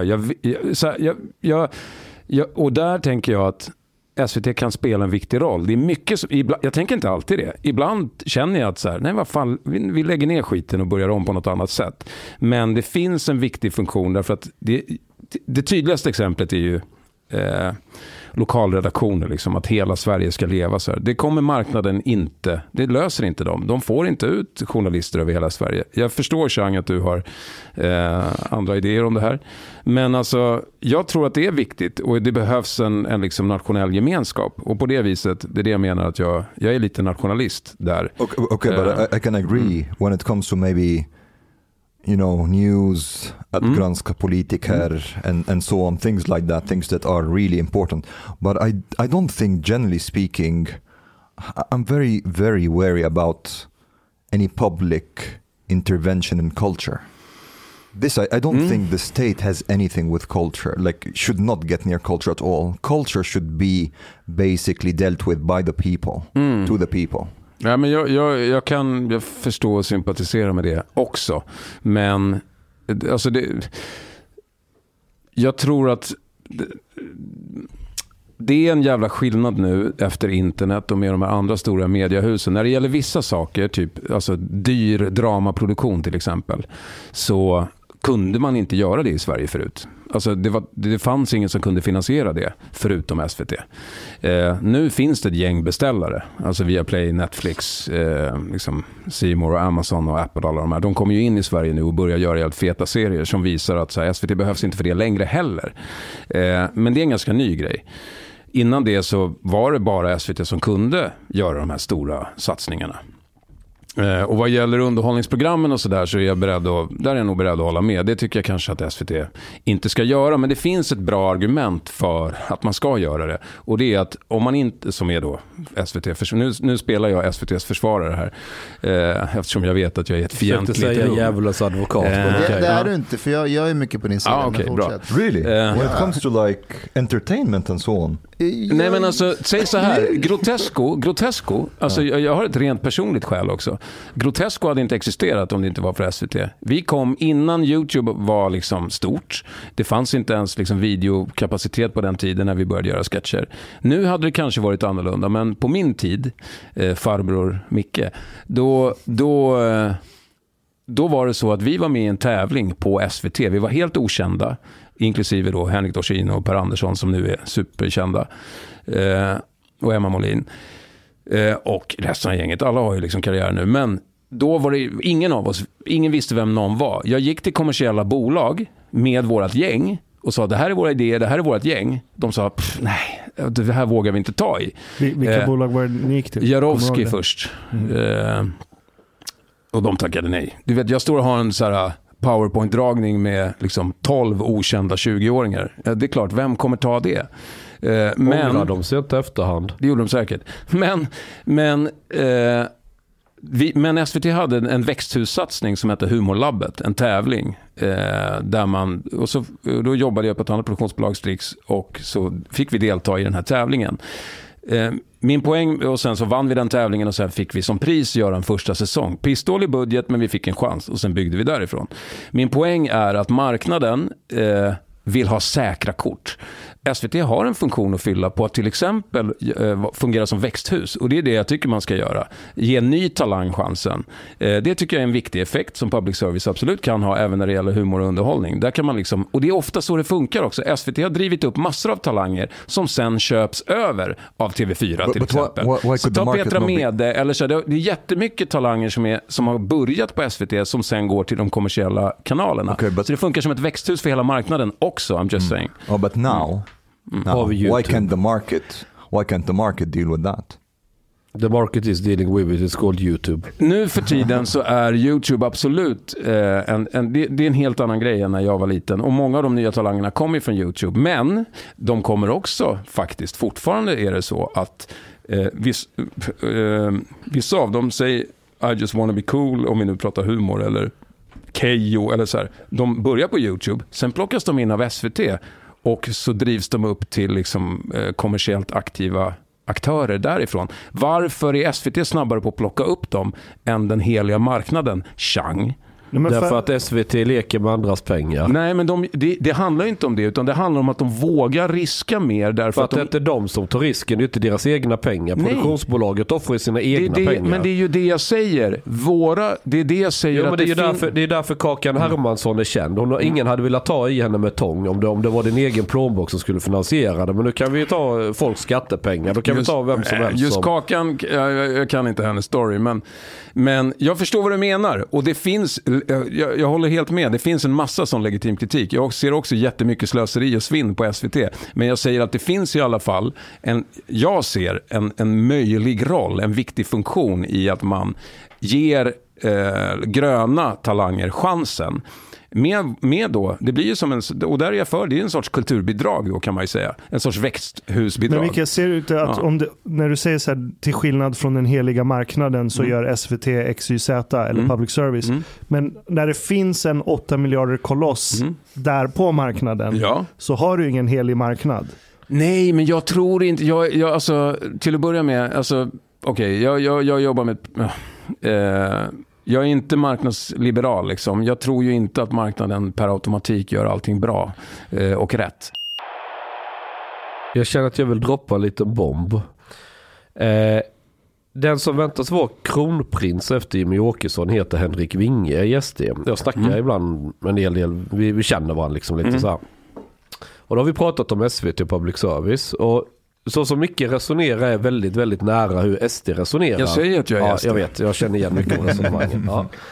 Och då brukar jag argumentera mot Vinge på samma sätt som jag gör här och allting. Och så säger Vinge, men du, vi kommer snart ha makten i det här landet. Och nu återger jag alltså ett samtal som ägt rum, inte en gång utan flera gånger.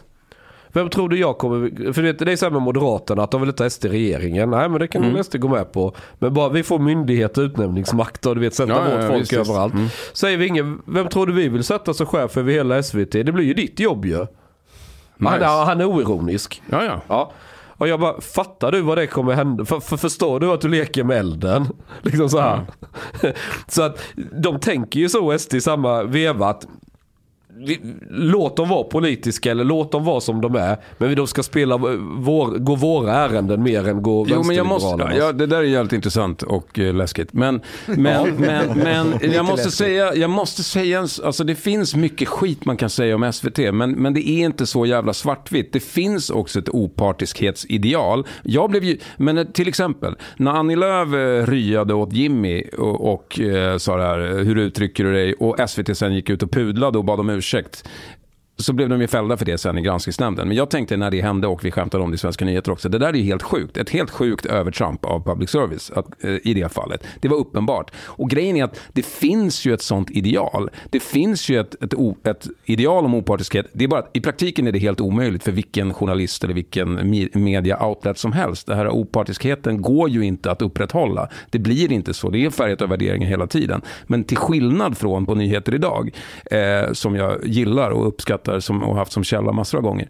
Du menar att vi är inte opartiska? Är det det du ska säga nu? Ja, det är det jag säger. Nej, det jag säger är att det finns ett sånt ideal, och det är levande och man strävar efter det. Sen är det, så det är inte så att det sitter ett hemligt rum av gubbar och gummor på SVT. De har ju såklart en massa konfirmationsbias och en massa liksom internaliserad ideologi som styr deras val, precis som alla andra. Ja. Men det finns ett levande opartiskhetsideal som de försöker uppnå. Och det finns ingen... Alltså det är så här, det är bara att, ja, det kanske inte går att ha ett sånt, men ska vi ha ett public service så måste det vara ett ideal. Och där kan jag tycka att det blir lite överdrivet när man anklagar dem för det finns många enskilda fall där de är uppenbart partiska. Okay, but I have to say something. Det finns en kultur av att man faktiskt strävar efter att vara opartisk. All right, I can agree a little bit with that, because for example I listen to BBC. And BBC, they are so obviously biased. Like you can, I listen to BBC News every day, and it's like just propaganda. It's like very obvious. And there is this difference when I listen to like public service here in Sweden. But at the same time, I understand and I can sympathize with that they have like some, you know, to be unbiased, like ideal to be unbiased and so on. But at the same time, I think... Vi har också granskningsnämnden som faktiskt granskade och fäller, som i det här fallet, yes, så fällde de SVT. But here's the thing, I think also innebär det när de blir fällda. But I think there's also this idea that they can be unbiased or objective. It's very difficult because they are the gatekeepers for mainstream culture. So for them to be really unbiased, it's impossible. They need to be kind of like zoom out from mainstream culture, and this is not possible for them to do. Jag tror också att det är omöjligt. Jag bara säger att det finns ett sånt ideal så att, som faktiskt folk arbetar för på riktigt. Jag kan flicka in med ett resonemang. Jag tror man bör skrota hela det här idealet om att vara opartisk. Jag tror det är mycket bättre med ett offentlighet där man är öppen med vem man är, vad man har för åsikter. Jag menar, jag kan skriva en artikel med vänsterperspektiv och publicera på Nyheter idag. Jag tappar inte trovärdighet för det. Ja, men jag kan hålla med. Är du duktig som journalist, då har inte dina politiska preferenser någon betydelse. För en bra story är en bra story. Det var som när jag skrev den här storyn med Pavel i Moskva. Alla läste den, varenda jävel. Ja. Det var någon socialminister som delade och sen tog bort tweeten för att men det är dåligt. Ja, och det är liksom ingen jag säger men samtidigt är ju det omöjligt. Alltså då måste man ju lägga ner public service, för att poängen med en gemensam skatt. Ja, och du vill göra det, men jag vill ju inte göra det, för jag tror att det fyller en viktig funktion, och ska man ha ett public service så måste man försöka ha den där. Däremot så kan man skulle man kunna lägga upp det på ett annat sätt, där man till exempel då begär av journalister som arbetar på public service att de öppet ska deklarera sina politiska preferenser. Det kan man ju tänka sig. Jag tänkte på det. Varför inte ha så här Aktuellt klockan 8 ur ett vänsterperspektiv, klockan 9 ur ett högerperspektiv. Men grejen är att det där försöker ju SVT göra. Nu, du tar Agenda till exempel. Alltså man ser ju en eftersläpning och man ser absolut en sorts anpassning till de konservativa och liksom högerpopulistiska strömmarna. Man ser ju att de anpassar sig till den nya politiken. Mina fast det går långsamt. Operationer ger effekt nu. Changs påverkansoperation funkar och Agenda då till exempel. Och då är det ju gamla kommunister på SVT som tycker nej fan Agenda har blivit, det är liksom högerpopulism nu så här. Alltså den där debatten förs även internt. Så, vad jag menar, alltså jag tror att SVT faktiskt speglar samhället och riksdagen ganska bra, fast det finns en eftersläpning. Och i och med typ LAS och att det är en jävla massa journalister som blev inlasade där på typ 80-talet, så är det klart att den eftersläpningen kan gå jävligt långsamt. Jo, men tänk om man gjorde det mer tydligt. Så Agenda 21.00 söndag, det är bara Anders Lindberg, Göran Greider och Jonas Simma. Och sen nästa vecka är det typ Ivar Arpi, Alice och någon annan. Jag tänkte höger på en sak som jag stört mig på. Mustafa har ju en väldigt bra kompis, Alexandra Pascalidou. Och hon hamnar ju ibland i en sån här sits där hon har yttrat sig vad hon tycker och tänker om något, och så hamnar hon lite i karantän i valrörelse. Ja. Har inte det hänt någon gång? Jo, absolut. Det tycker jag är jättekonstigt. För eftersom hon har ändå yttrat var hon står någonstans, då är det mycket lättare för mig att förhålla mig till henne när hon säger något. Om vi snarare har en journalist som inte skulle vara öppen med vad de tänker och tycker och sen gör något förstår du hur jag menar? Nej, men jag tycker det kanske skulle vara bättre. Ja, jag tror det var bättre. Alltså hon ska ju inte fimpas från att göra något i valrörelsen bara för att de själva har uttryckt åsikter. Jag tycker det är jättekonstigt. Nej, men man kan väl deklarera var man står och sen säga att man ändå strävar efter att vara objektiv, vilket är en journalists liksom. Ja, men objektivitet kan ju vara att bjuda in någon som inte tycker som Alexandra Pascalidou, och så har man båda motpolarna. Och det är så jag. Men det har ju inte hänt innan. Det är ju liksom. Om vi går vidare från public service, men bara en sista. Om du fick för den här nostalgiska drömmen om public service och SR som någon slags lägereld. Jag hör den väldigt ofta bland sådana som dig. Och om du fick se framför dig i sådana som mig, du menar alltså Jens Ganman? Ja, men du Jens, alltså, jag tycker att det är väldigt fascinerande, för även när man är så public service-kritisk som Jens är, så vet jag att han innerst inne vill gå tillbaka, för han brukar ju bli rörd när han säger att när jag jobbade där för många år sedan, då hade jag en chef och han sa att alla här är vänster, men det ska inte synas att vi är vänster, vi ska vara opart. Han säger ju det verkligen som att han är stolt över att det var på det viset. Så man vill gå tillbaka. Men jag tänkte fråga dig. Det är det jag drömmer om också. Att det är en hemlig liksom, kommunistisk cell. Nej, men han säger det verkligen att alla var vänster. Men att det var fan viktigt att inte synas. Det är klart att alla var. Alltså det var sossarna dominerade svensk politik. Ja. Ännu hårdare än vad man gör. Men jag ska fråga dig. Med tanke på hur det ser ut nu med alternativ medier och YouTube och allting. Hur kan public service och SR i framtiden var något slags lägereld som den en gång i tiden var? Hur skulle det kunna se ut? Ja, men jag tror att alltså, fortsätta göra bra program som folk tycker om att se. Och grejen är att det har ju fortfarande väldigt högt förtroende hos allmänheten och gör väldigt populära program. Både drama och nyheter och sådär. Så att konstigt nog så lyckas ju den här gamla DDR-betongklossen fortfarande producera content som folk vill se. För de som är över 25 då? Absolut. De har svårt med unga, de har svårt med invandrare och de har svårt med, de har ju ingen trovärdighet hos SD-väljare såklart. Men undrar varför. Ja, det är verkligen ett mysterium. Det försöker jag ju råda bot på genom att bjuda in Chang. Hur vet vi att public service producerar bra content? Typ, men Svenska Nyheter, den kollar jag på för jag genuint tycker om den. Samma med Grotesco. Men hur vet vi egentligen hur bra content public service producerar ur tittarperspektiv? För de publicerar inga siffror. Nej. De måste anlita en tredje part, vad heter de? MMS, media, någonting. Och betala dem för att de ska ta fram siffror. Om de nu tror att de är den här lägerelden, Varför publicerar de inte offentligt views? Ja, det kan inte jag svara på. Det är ju en fråga till liksom, bossarna, Helin och dem. Men det är en intressant fråga. Vill pitcha en idé till dig. Ska vi göra det nu? Ja, det kan vi göra. Vi gör det. Kör du hade ju bättre. Okay. Så, en idé. Okay. Programmet heter En ny svensk afton. Aha, okay. Du har två restaurangrum. Liksom, två separata restaurangrum. Mm. I ena rummet så tar du, säg, två personer från en minoritet i Sverige. Säg två somalier till exempel. Och sen blir de serverad svensk mat av svenska kockar, svensk servitör och så vidare. Och med maten använder man som ett ankare för att börja snacka svensk kultur. Och i andra rummet så har du två random etniska svenskar som har vuxit upp här och har föräldrar, liksom, säg två generationer bakåt som också har växt upp här. De blir serverade somalisk mat av somaliska kockar och somalisk personal. Okay. Och så används maten som ankare. Säg att de har en sittning, så här, 3 rätters, 1,5 timme, någonting sånt. Sen flyttar man ihop de 4 till ett gemensamt bord i ett 3D restaurangrum. Och sen bara lämnar man det rummet. Och se vad som händer. Åh, jävla massa sprit. Okej, bara rent tv-mässigt. Är det liksom... Det finns ingen programledare eller någonting, utan man bara följer de här samtalen. Så jag har inte kommit in på de detaljerna. Nej, inte så. Det låter som en trevlig idé. Den tror jag säkert vi kan få in. Jag tror jag försöker hitta ett sätt att få staten att finansiera mat till honom. Vad säger som där? Du vet det här programmet Vem bor här heter den, va? Ja, just det. Det där när man går runt i... De går runt i...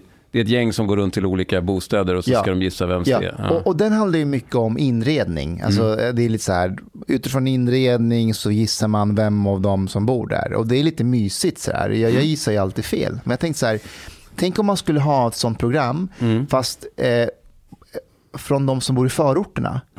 Så här, tänk dig att man åker hem till någon i utsatt område och ser hur de lever sina liv. Alltså så här, hur hämtar man barnen på dagis? Vad äter man? När går barnen och lägger sig? Hur alltså ser typ rutinen? Ett gäng som... Alltså eller samma upplägg då, att det är ett antal familjer från utsatta områden som går runt till varandra. Ja, eller också infödda svenskar som får åka till utsatta och se hur deras rutiner ser ut varje dag jämfört med rutinerna som majoritetskulturen har. Och på så sätt verkligen få en inblick så här, shit. Jättesvårt. Ja, det blir ju otroligt hög tröskel att bedöma vem bor här. Okej, men skit i vem bor här. Det ska vara mer typ kulturkocken eller klassklyftan. Ja, det skulle vara spännande. Eller hur? Ja, det ska vara samma klassbakgrund, tror jag. När man tar in de här 4 personerna. De ska komma från ungefär samma klassbakgrund. Nu är du tillbaka på matidén. Du är tillbaka på matidén, right? Ja. Okej. Nu håller vi på med 2 idéer samtidigt. Jag vet, men det är bra grejer. Men på riktigt. Skulle inte det vara... Kan vi ta Paolo Roberto som kock i den här maten? Jag tror alltså, om det ska bli rolig tv, då måste man ju såklart utveckla lite mer så här, hur ska det funka rent tv-mässigt. Men jag tycker båda idéerna är ganska bra. Micke, skulle du kunna tänka dig att använda Paolo Roberto i någon kommande SVT-produktion? Nej, faktiskt inte. Alltså den här ramstämplen är inte dålig. Han har dragit på sig. Jag kommer in men inte han. Men vet du varför? Det alltså... för mig är det rent personligt. Jag gillar inte... Jag får ingen bra vibe av honom. Jaså? Nej, jag tycker att han känns osoft. Bara. Alltså, lite så här... det är baserat på hörsägen, men på hörsägen om... ja, verkligen. Ja, men bara aggression, liksom. På ett oskönt sätt. Så även om jag går på horhuset så har jag liksom inte skjutit ut mig själv från SVT då? Kanske om du går på horhuset och åker dit. Det komplicerar saken. Det komplicerar saken. Om jag tar det på krita så jag aldrig betalade. Så jag blåste. Ja, i så fall. Du sa en sak i ditt sommarprat. Där du sa att du är helt okej med att man provocerar för provocerandets skull. Det skulle jag aldrig göra. Och, alltså som satiriker då. Och då tänkte jag så här, det där är ju en sån grej som man i Sverige med stolthet säger, vi provocerar inte för provocerandets skull, utan satir ska vara anständig på något sätt. Nej, men på riktigt, jag har hört från många svenskar att satir ska vara korrekt och anständigt. Det är ju, vi har ju helt CP. Ja, det är CP. Nice segue till Lars Vilks. Ja, precis. Exactly. Och det var det jag ville komma in på, att vad tänker du om just Vilks och satir som för satirens skull eller för att provoceras? Alltså ja, alltså det jag tänker om Vilks är ju att han var en fantastisk liksom modig och kompromisslös konstnär kanske framförallt, som då sket i konsekvenserna av det han gjorde och gjorde det ändå. Och det tycker jag är asballt och ett föredöme. Sen är det ju så här, det är ju inte för mig, men det finns ju alltid ett syfte. Det är klart att det kan vara smaklöst på ytan. Det är som jag gillar ju Malmö-konstnären Dan Park. Han också, gillar inte honom. Ja, men det är många som inte gillar honom. Och han går ju också över den här gränsen. Han är ju liksom men det är ju det är ju otroligt smaklösa provokationer han gör liksom. Som jag då går igång på. Som exempelvis han gjorde en sån här boll, chokladboll på en bild och sen så och så satte han en pratbubbla, jag ingen NEGER, så att det var chokladbollen som var kränkt istället. Så men han har hållit på väldigt mycket med det där. Ja, men alltså, och det är ju liksom, nej men alltså för mig är det ju, ja men min favorit är en ja, jo men alltså min favorit är en där jag kan ta en, jag kan nämna den. Nej men jag du får fortsätta men det är alltså, han har gjort Hitler som står i en talarstol och håller upp pekfingret så här klassiskt Adolf. Och så är citatet som står under är not only n-ordet have dreams.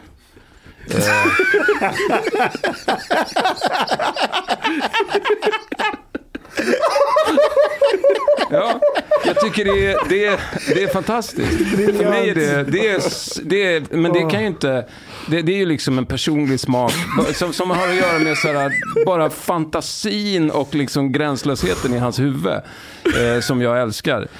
Och det tycker jag är jättebra, men det är ju inte så att det inte har något syfte eller någon underliggande tanke. Det finns ju en resonansbotten där. Det är bara att om man kommer från ett helt annat håll politiskt eller från en konsensus som i Sverige, så är det så här, det är för sjukt så det blir tilt och kortslutning. Men kanske syftet är att provocera. Nej, alltså, ja, men det är syftet. Det är i alla fall ett delsyfte, men han försöker komma åt någonting och huruvida liksom Dan Park är en nazist eller inte, det har jag ingen aning om. Men och det skiter jag ju också. Det har ingenting, man ska skilja på verk och person va. Men han har ju ett syfte utöver provokationen tror jag. Och det är att han vill komma åt någonting. Jag vet inte exakt vad han vill komma åt. Men det kan handla om yttrandefrihet. Det kan handla om hyckleri. Det kan handla om dubbelmoral. Ja. Alltså. Jag har en anekdot. Eller jag har två anekdoter. En av mina favoriter var att det skulle spelas en tennismatch mellan Israel och Sverige. Nej, Palestina eller något arabiskt land eller vad det var i Malmö. Detta var många år sedan nu. Och vänstern kravallade och det fick spela sig för tomma läktare och det var ett fråga om den skulle bli av, den här tennismatchen. Det var Davis Cup mellan Israel och Sverige. Alltså det var det? Ja, okej. Men då Dan Park gör ju alltid de här teckningarna. Han går till kommunens bibliotek för där får han låna kopiatorn gratis. Han har ju aldrig några pengar. Och sen klistrar han upp det med tapetklister på alla elskåpen. Och då hade han ju tagit den här nidbilden, inte den som Lars Vilks hade gjort utan den här danske karikatyrtecknaren, vet man, Bombi Turbanen. Just det. Den. Och sen den här gamla antisemitiska bilden av en jude som gnuggar händerna med lång näsa, den här gnidne. De två bredvid varandra och texten let them play. Den tyckte jag var skitkul, men okej, det var kanske... Men den är ju snygg. Alltså, jag tycker att egentligen Lars Vilks, jag vet inte, det är något citat. Nu ska ju alla hylla honom och det är ju lite fånigt så här, med tanke på vilket motstånd han... Och med vilken motvilja han har liksom fått skydd. Även om vi är stolt och glada över att Sverige ändå har pröjsat för hans skydd. Vi har ändå gjort det kollektivt. Ja, men det var inte självklart i kulturvärlden att han skulle få kosta det där och allt. Det är lite, och det är konstigt, men vi gjorde det ändå. Så det, han har ändå haft liksom, bra skydd. Men han sa det väl väldigt bra själv att det är så här, ja, yttrandefrihet, jag kommer inte ihåg exakt, men yttrandefrihet är bara intressant när det går över gränsen eller när det blir provokativt eller så. Det är ju då man behöver yttrandefrihet. But did SVT just a question. Did SVT ever show his cartoons? Vet ej. Men... Och nu när vi har snackat så jävla mycket public service och SVT så vill jag formellt säga en gång till. Jag är inte anställd av SVT. Jag tar inget ansvar för SVT i stort. Ja. Du tar avstånd för dem. DN har visat teckningarna, Expressen har visat teckningarna. Jag tror att någon fler svensk tidning har också gjort det. Men en sak som än idag jag reagerar på, det är att när det kommer till Vilks så skriver en del, eller ganska många, att men han gjorde ju det och han gör det fortfarande för att han ogillar eller hatar muslimer. Och då tänker jag så här, vem hade inte haft lite agg mot muslimer när man har varit i hans sits? Han har ju verkligen varit jagad av muslimer under lång tid. Och de har försökt döda honom vid 2 tillfällen. Alltså... Men är det verkligen bekräftat att han ens hade agg mot muslimer? Nej. Jag pratade med honom vid något tillfälle om det där. Och han var väldigt så här... Alltså resonerande, väldigt lugn, väldigt timid så här att nej, men det finns många intressanta saker inom islam som han kan tycka är spännande och sitt konstnärliga person. Jag märkte ingenting alls. Jag tror inte att det var så. Vilket förvånade mig men faktiskt. Han blev ju bjuden till någon konferens med lite så här hatmänniskor som han åkte på och var där och minglade och så. Men som jag förstår det så var det ungefär som när Chang hängde på mig till SVT häromdagen. Han ville bara kolla. Men just det där, att han åkte till när det var en högerextrem gala där man bjöd in honom. I Europa någonstans. Och då sa han... Exakt. Och då sa ju han att det här är en del av konsten, en del av det som hände. Han sa så här att jag har ritat det här. Den är ute. Nu, och allt det här som händer nu, att de vill att jag kommer att tala för dem. Jag hänger med. Jag håller inte med någon om någonting. Men konsten är att nu är jag där. Det är en del av konstverket. Det bara fortsätter. Är det här efter hans konstruktion eller var det verkligen en del av hans konst? Nej, det är absolut en del av hans konst. Det är hans konstsyn. Det är så han ser på konst. Det är därför han sa till mig att gör det inte för svårt för att stjäla Lamott-statyn. För om någon verkligen försöker och vill göra det så ska det vara möjligt att göra det. För det blir också en del av konstverket. Mm. Men är det inte lite misslyckat ändå att man har en idé om ett konstverk men det är ingen som fattar det. Alla uppfattar honom som att han vill bara... Det är inte det som är poängen. Det är diskussionen. Alltså, du vet, han får igång den här jättedebatten. Vad får man teckna och inte? För då kommer den här diskussionen, egentligen en yttrandefrihetsdiskussion, men den är också lite intellektuell. Därför att så här, du har bara en penna och ett papper. Du gör några streck. Det enda han har gjort är streck på ett fucking papper och sagt att det där är Mohammed. Ingen vet hur Mohammed ser ut. Det är bara streck på ett papper och folk är beredda och mörda folk. Liksom. Det blir internationella kriser. Det är så många bottnar i det. Ja. Det är jävligt intressant. Alltså, men för att bara associera till det du säger, Hanif, för att är det inte misslyckat om folk inte fattar vad man menar? Eller inte fattar vad man menar, men bilden av Vilks och bilden av Mohammed-kartyren, vad den är och vad den står för, det var ju någonting helt nytt för mig när Mustafa, när du berättade för mig att del av konsten var att han skulle ut och resa. Jag har aldrig förstått det och jag tror att majoriteten av människorna inte fattar det. Nej, men det är ju en konst, alltså, precis, men hans hållning var ju att så här, konstverket i sig, själva verket är inte, alltså det är inte det som är konsten, utan det är reaktionerna, människornas svar på någonting. När Chang ställer upp en staty av Lamott utanför Äldoborgen så är det hur samhället reagerar på det som är konstverket. Det är där det roliga värdet ligger. Så såg Lars Vilks på konst. Alltså det handlar ju om... Och det är en väldigt vanlig konstsyn. Alltså det är ingen konstig... Det är ingen annan som har fattat det. Nej, men alltså konst... Men det är också det är massor av folk som... Alltså, det här är också en konst. Alltså, nej, men lyssna. Det är lite som man tänker med satir också. Det man gör... Det är inte så att du är någon... Så jag tycker det är obehagligt och det är också det som skiljer en liksom satiriker eller en komiker eller en konstnär från en politiker. att man ska inte berätta för folk hur det är. Man tror inte sig sitta på någon sanning som man ska förmedla till folk. Utan du gör någonting som du tycker är intressant. Och sen får du se hur det studsar i det offentliga. Precis. Det är liksom... så det som när jag gör grejer, det är klart att jag ofta tänker att jag så här, jo men jag vet fan hur det är, eller jag vill belysa den här grejen. Men det är också att man puttar bara ut en båt. Och sen ser man vad som händer med den. Men det var ju som när jag anordnade en demonstration mot eller för att det var en konstprojekt för fler coronarestriktioner, så ordnade jag en demonstration på Sergels torg. Så kom och bara se vad som skulle hända. Och... Exakt. Ja men det är en vad hände? Ingenting. Nej men det var många förstod att det var på skämt, men det var många som hörde av sig och var väldigt arga och sa det här är oansvarigt. Och jag skrev så här, nej, men det är jätteviktigt att vi har fler restriktioner. Då måste vi samlas och tillsammans. Nej, men det är ju så här, och det finns en gräns där någonstans mellan humor och liksom performance konst, typ Andy Kaufman liksom. Alltså att det finns någonstans där är det så här, okej, men folk förstår inte ens att han skämtar. Nej, men okej, det är en smal form av humor, absolut. Dan Park sysslade med performance till viss del. Ja. Har jag berättat om den gången? Vänta. Har du kommit about Lars Vilks? I think also like a part of he succeeded in highlighting partly the hypocrisy of society and their cowardice.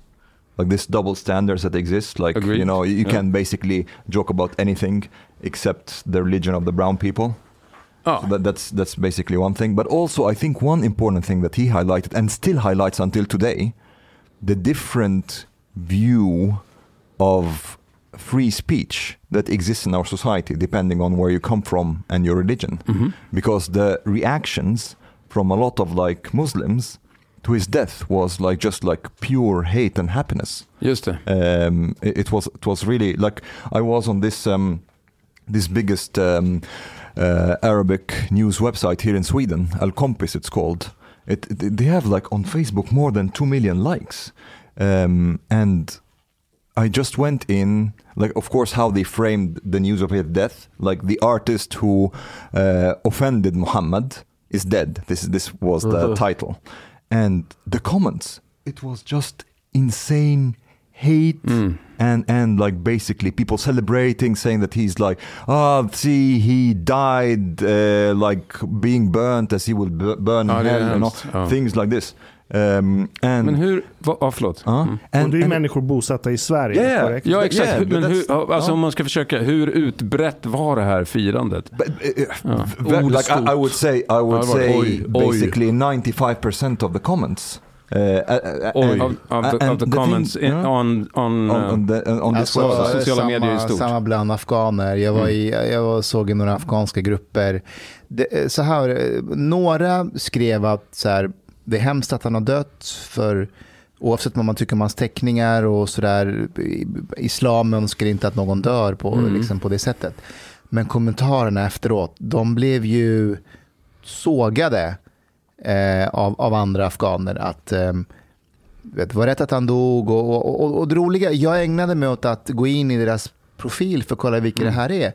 Och det är inga losers, många av dem. Alltså det är bilder på liksom, när de jobbar, alltså kostym. Men det är ju troende män, eller i alla fall troende män. Men det behöver inte vara jättetroende. Nej, men du måste ju ändå vara troende för att känna. Det ligger mycket identitet också, liksom, vem är jag? Och för dem så, han har ju trampat på det de är. But also dishonest to frame, because a lot of people, for one reason or the other, from maybe, I don't know, some are from lack of understanding, some from cowardice, some from thinking that the society is not able to handle this yet. They basically try to frame this as something that exists only among Islamists and jihadists. Ja, jag såg det med. And this is not the case. Svenska Dagbladet skrev att jihadister jublar över det. Men vad menar de? Att 90% av muslimer är jihadister? För det, vi pratar om 80-90%. Det är ännu läskigare. Ja, men... Speeding fake news. Ja, exakt. There's a huge problem with, like, I would say, Islamic conservatism and fundamentalism. Självklart.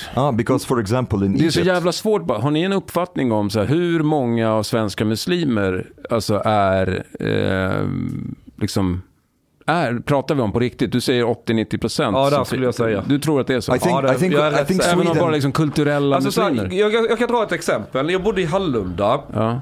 Så min sambo är ju ryss och så där, och så träffade hon en annan ryska som bodde där som hade barn. Mm. Och den rysken var ihop med en usbek. Mm. Ja, och jag skulle podda med Alar den kvällen och glömde bort det, för jag hamnade hemma hos usbeken och vi drack vodka och käkade saltgurka och du vet som ryssar gör, med mjukisbyxor. Och snackade, skittrevlig kille, gillar honom verkligen, alltså genuint bra. Ända vi kom in på Lars Vilks. Mm. Han ska dö. Då plötsligt, det var bara som det här, du tryckte på en knapp i huvudet. Mm. Nej, men man ritar inte av profeten, man gör inte så här. Det är så bara programmerat liksom. Ja, och då hade du träffat den här killen och tänkt, det här är den mest assimilerade, snälla, ordentliga muslimen du kan tänka dig, vilket han på många sätt är. Mm. Men där var bara... Men där går en liksom... Men jag ska faktiskt förklara varför det ser ut så här, men bara för att säga så här, hur utbrett det är. Det finns ju siffror från Storbritannien, ja, där 77% av unga britter, eller muslimska britter, tyckte att det som hände Charlie Hebdo var befogat. 0% av brittiska muslimer tycker att homosexualitet är acceptabelt. 0%. Alltså 0%. Av de som själv identifierar sig som muslimer liksom, ja, eller? Ja, precis. Och de man har frågat. Ja. Och, men jag tänkte just på det här med... Hur ska SVT vara lägereld över de här två grupperna i Sverige? Ja, det är det som är... Det är ju jävligt svårt.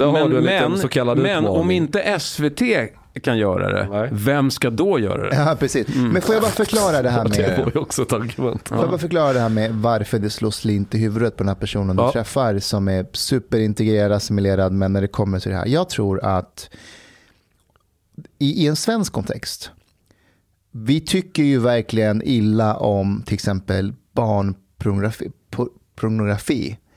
Även om du skulle rita två barn, alltså rita som har sex med varandra eller är naken. Det är olagligt i Sverige. Det gör vi inte. Men vad är... Ja, det får du inte i Sverige. Ja. Manga barn. Det där är lite konstigt och jag är emot det. Ja, exakt. Det men alla, om du frågar svenskar, 99% skulle säga att ja, det är bra att det är olagligt, för det är barnporr, man får inte ens rita, det är jättebra lagstiftning. Men skulle de vilja skära halsen av den som har ritat? Nej, det skulle de inte. Men det är lite där på, jag förstår, det är en gradskillnad. Jag förstår. Något. Men för muslimer är teckning av profeten, att rita av honom, det är som att rita av barnporr. Det är ju en comparison before. I don't agree with this comparison though, because wait. I don't agree with this comparison though, because first of all, this is like you're talking about pedophilia is like raping children is a crime, you know. Like but not if she's 9 years old. Oh, but basically drawing historical figures, whether they are holy or not, to some people, this is, first of all, this is not a crime, and definitely there is no victim. Men de tycker om att det är lika tabuladdat, det är din poäng. Svenskar är inprogrammerade på det här med att rita barn som har sex med varandra eller är nakna. På samma sätt är muslimer inprogrammerade med att du ritar inte profeten. Sen kan du rationalisera det hur mycket du vill, men för dem är det lika illa. Yeah, I understand, but where I start having problems with that is that I see that from some people, that they started to say, okay, so we have to understand that from our perspective, pedophilia and raping children is wrong. And from their perspective, their cultural perspective, drawing Muhammad is wrong. So we're kind of the same. You know, if we're not allowed to like draw, children being raped, then we should like, at the same time not be allowed to draw Muhammad, because it produces the same reaction culturally. And I think där är jag inte med på. Yeah, utan, but some people try to like make this maneuver towards that. Och jag säger nej, vi ska fucking rita profeter och kritisera islam så mycket vi kan. Men alltså, ingen gör det och ingen vågar. Och det är för att du vill behålla Bachabatsi. Ja, precis. Men det skadar inte att ändå vara lite öppen för den här jämförelsen som Jörgen Wittfeldt gjorde på Kvartal och som jag drog upp nu, att för dem är det verkligen så där känsligt. Ja, det betyder inte att vi ska anpassa oss efter dem, men Men jag upplever... Okay, man kan förstå det rent psykologiskt. Eller man måste ju förhålla sig till det rent psykologiskt. Man måste ju acceptera att uppenbarligen är det så känsligt och ännu känsligare yes and no because it is, but at the same time I don't think this is the right approach to accept that it is. Nej, men because, because for example det betyder inte, nej. Just a second, I think the dialogue should be like to move away from that, trying to like in a sense justify their feelings and more towards like I have a Syrian. For me, it's not about justification. Yes, but I have like a Syrian Muslim friend who basically we were discussing like Muhammad cartoons and so on, and he's like very religious. And then I told him, look, you came here and you want equality, right? Mm. If you want equality, then you should have equal treatment. If Jesus is being caricatured and like made fun of, you have to accept that Muhammad can also be made fun of, and anything else than that is discrimination. It's not equal treatment. And he actually, this was an argument that he started. Okay, I can see the logic in that. So this is the point that we should press on. Det har jag gjort. Jag har tagit exakt det exemplet när jag varit ute och föreläst, och många har faktiskt varit mottagliga för just det när jag har sagt att det här är, man behandlar dig som en vuxen människa. Det man säger till dig är att välkommen till Sverige. Vi har samma förväntningar på dig. Vi kommer driva med din religion och din kultur för att vi förväntar oss lika mycket av dig. För vi gör det med alla här. Men så fort du vill ha särbehandling, då har vi inte lika mycket förväntningar på dig. Och då säger man ju att man efterbliver. Och ovanligt många har faktiskt så här, shit, det har inte jag tänkt på. Och så har man blivit avslappnade. Men det är ju särbehandlingen som skrämmer mig mest. För att jag är inte dugg förvånad över att många muslimer känner sig kränkta av teckningen. Jag tycker att det till och med är lite så här, ja, men om du känner dig lite kränkt, det är väl fine. Bara du inte tänker att du ska döda den som har gjort det. Men att det finns så många icke-muslimer i Sverige, så här, svenskar som har bott här i generationer, som tar islams sida i det här. Det är det som skrämmer mig. För att i slutändan, alltså vad det här sätter fingret på, det är att om vi ska prata om lägerellar och SVT, om inte människor är överens om vilken jävla helig bok vi ska leva efter, och i Sverige så heter den Sveriges rikes lag. Amen. Det är den heliga bok vi har. Så fort vi börjar liksom sätta den åt sidan för att hjälpa massa människor som vi anser vara offer för någonting, islamofobi hit och dit, då är vi riktigt fucked. Och det är det svenskar håller på med idag. Jag håller med. Men tror inte du att de är rädda också? För muslimer, och därför skyddar dem.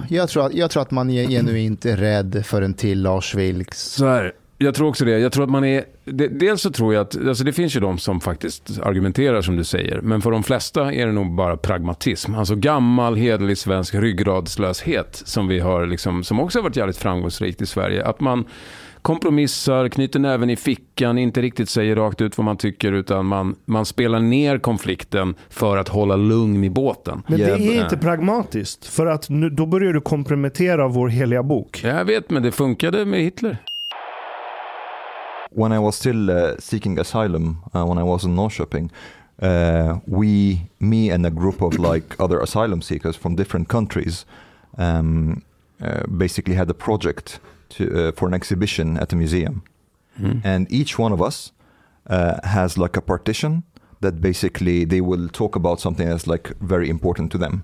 And my part of the exhibition, surprise, it was about the importance of critique of religion and Islam and free speech and what happens to people who leave and criticize Islam in Muslim majority countries and so on. And I still remember how the mood was in the room when each one of us, because all the others were Muslims basically, except one, I think, in the room when each one of us was pitching their idea.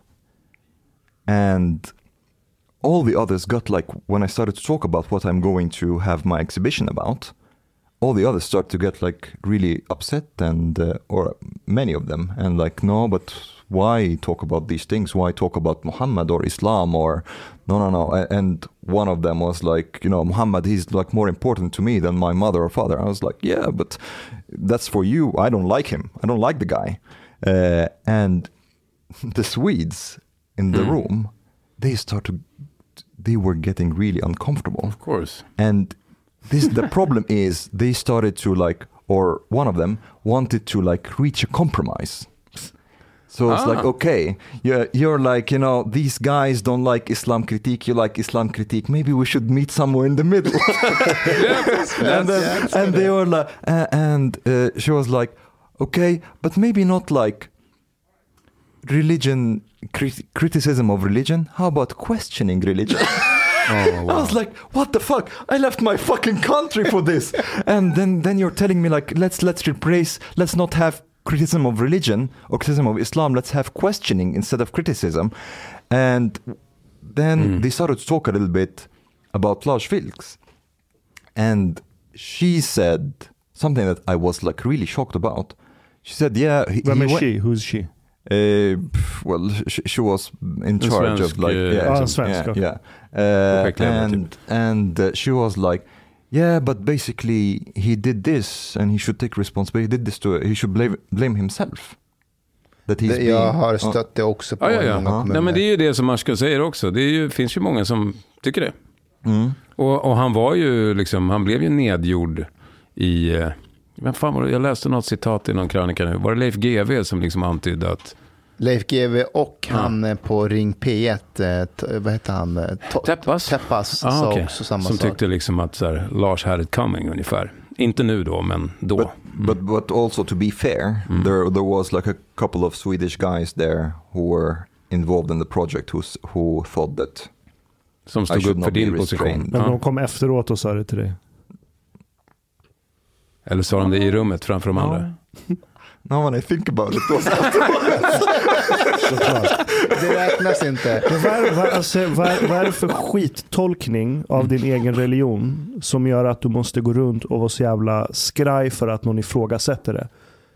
Att du har en sån skitig tolkning av din religion att... Men jag får en känsla av att det är vissa... Förlåt, här kan jag kanske ha fel. Men är det inte bara vissa specifika tabun som är så där känsliga? Typ Mohammed. Alltså, rita inte Mohammed, liksom, don't desecrate his name eller vad det är. Alltså, det är regelstyrt. Att det är så här, som till exempel, jag menar, Sverige skulle falla för islamlåten då. Om vi bara, det är så här, ja visst, den upprörde vissa muslimer och det blev lite någon sorts mini-upplopp någonstans. Sure, folk blev lite förbannade. Men det var ingen jättegrej. Det var inga fattor liksom. Det var så här, utan därför att man, om man vet hur man navigerar de där symbol, alltså de där absoluta tabuna, så kan man kritisera ganska mycket och man kan gå runt, som i det fallet så var ju jag då, eftersom jag är liksom har en överlevnadsinstinkt, så var jag ganska noga med att säga, men det där handlade ju om snubbar som ville åka ner till IS. Det var ju egentligen det vi skämtade med. I think also like what the people are missing here. Like right now, I think today, Arabs are the largest minority in Sweden. I think so. If you put them all together, säkert, like Iraqis, Syrians and so on. Absolut. Skulle de vara mer än finnar? Jag kollade det där bara häromdagen. Syriska, alltså då kollar jag på kvinnor. Men finska kvinnor är... alltså om man bara tittar på kvinnliga invandrare så är finska kvinnor den största gruppen. Men syriska kvinnor är den andra största gruppen, och det är bara syriska kvinnor, så lägger du ihop det med alla andra, det måste vara överlägset. But to basically try to evaluate the attitudes of Arabs in Sweden, I would say that Arabs in Sweden, generally speaking, are to a great extent representative still of their cultures back home. So you would want to look, for example, at Syrian society, Iraqi society, Egypt, for example, and so on. And there, like in Egypt, there are people who go to prison until today, maybe for putting even like their religious status atheist on Facebook, or like some like even who say that they want to reform Islam, so they question like, you know, the fundamentals and the traditions and so on. They can go to prison. So actually, the line is pretty low. Ja, men det kanske den är i vissa, men vad jag menar är just de här som i Sverige då, i en kontext av svenska muslimer eller liksom folk som identifierar sig som muslimer i Sverige. Where are they då? Var de bor eller vad då?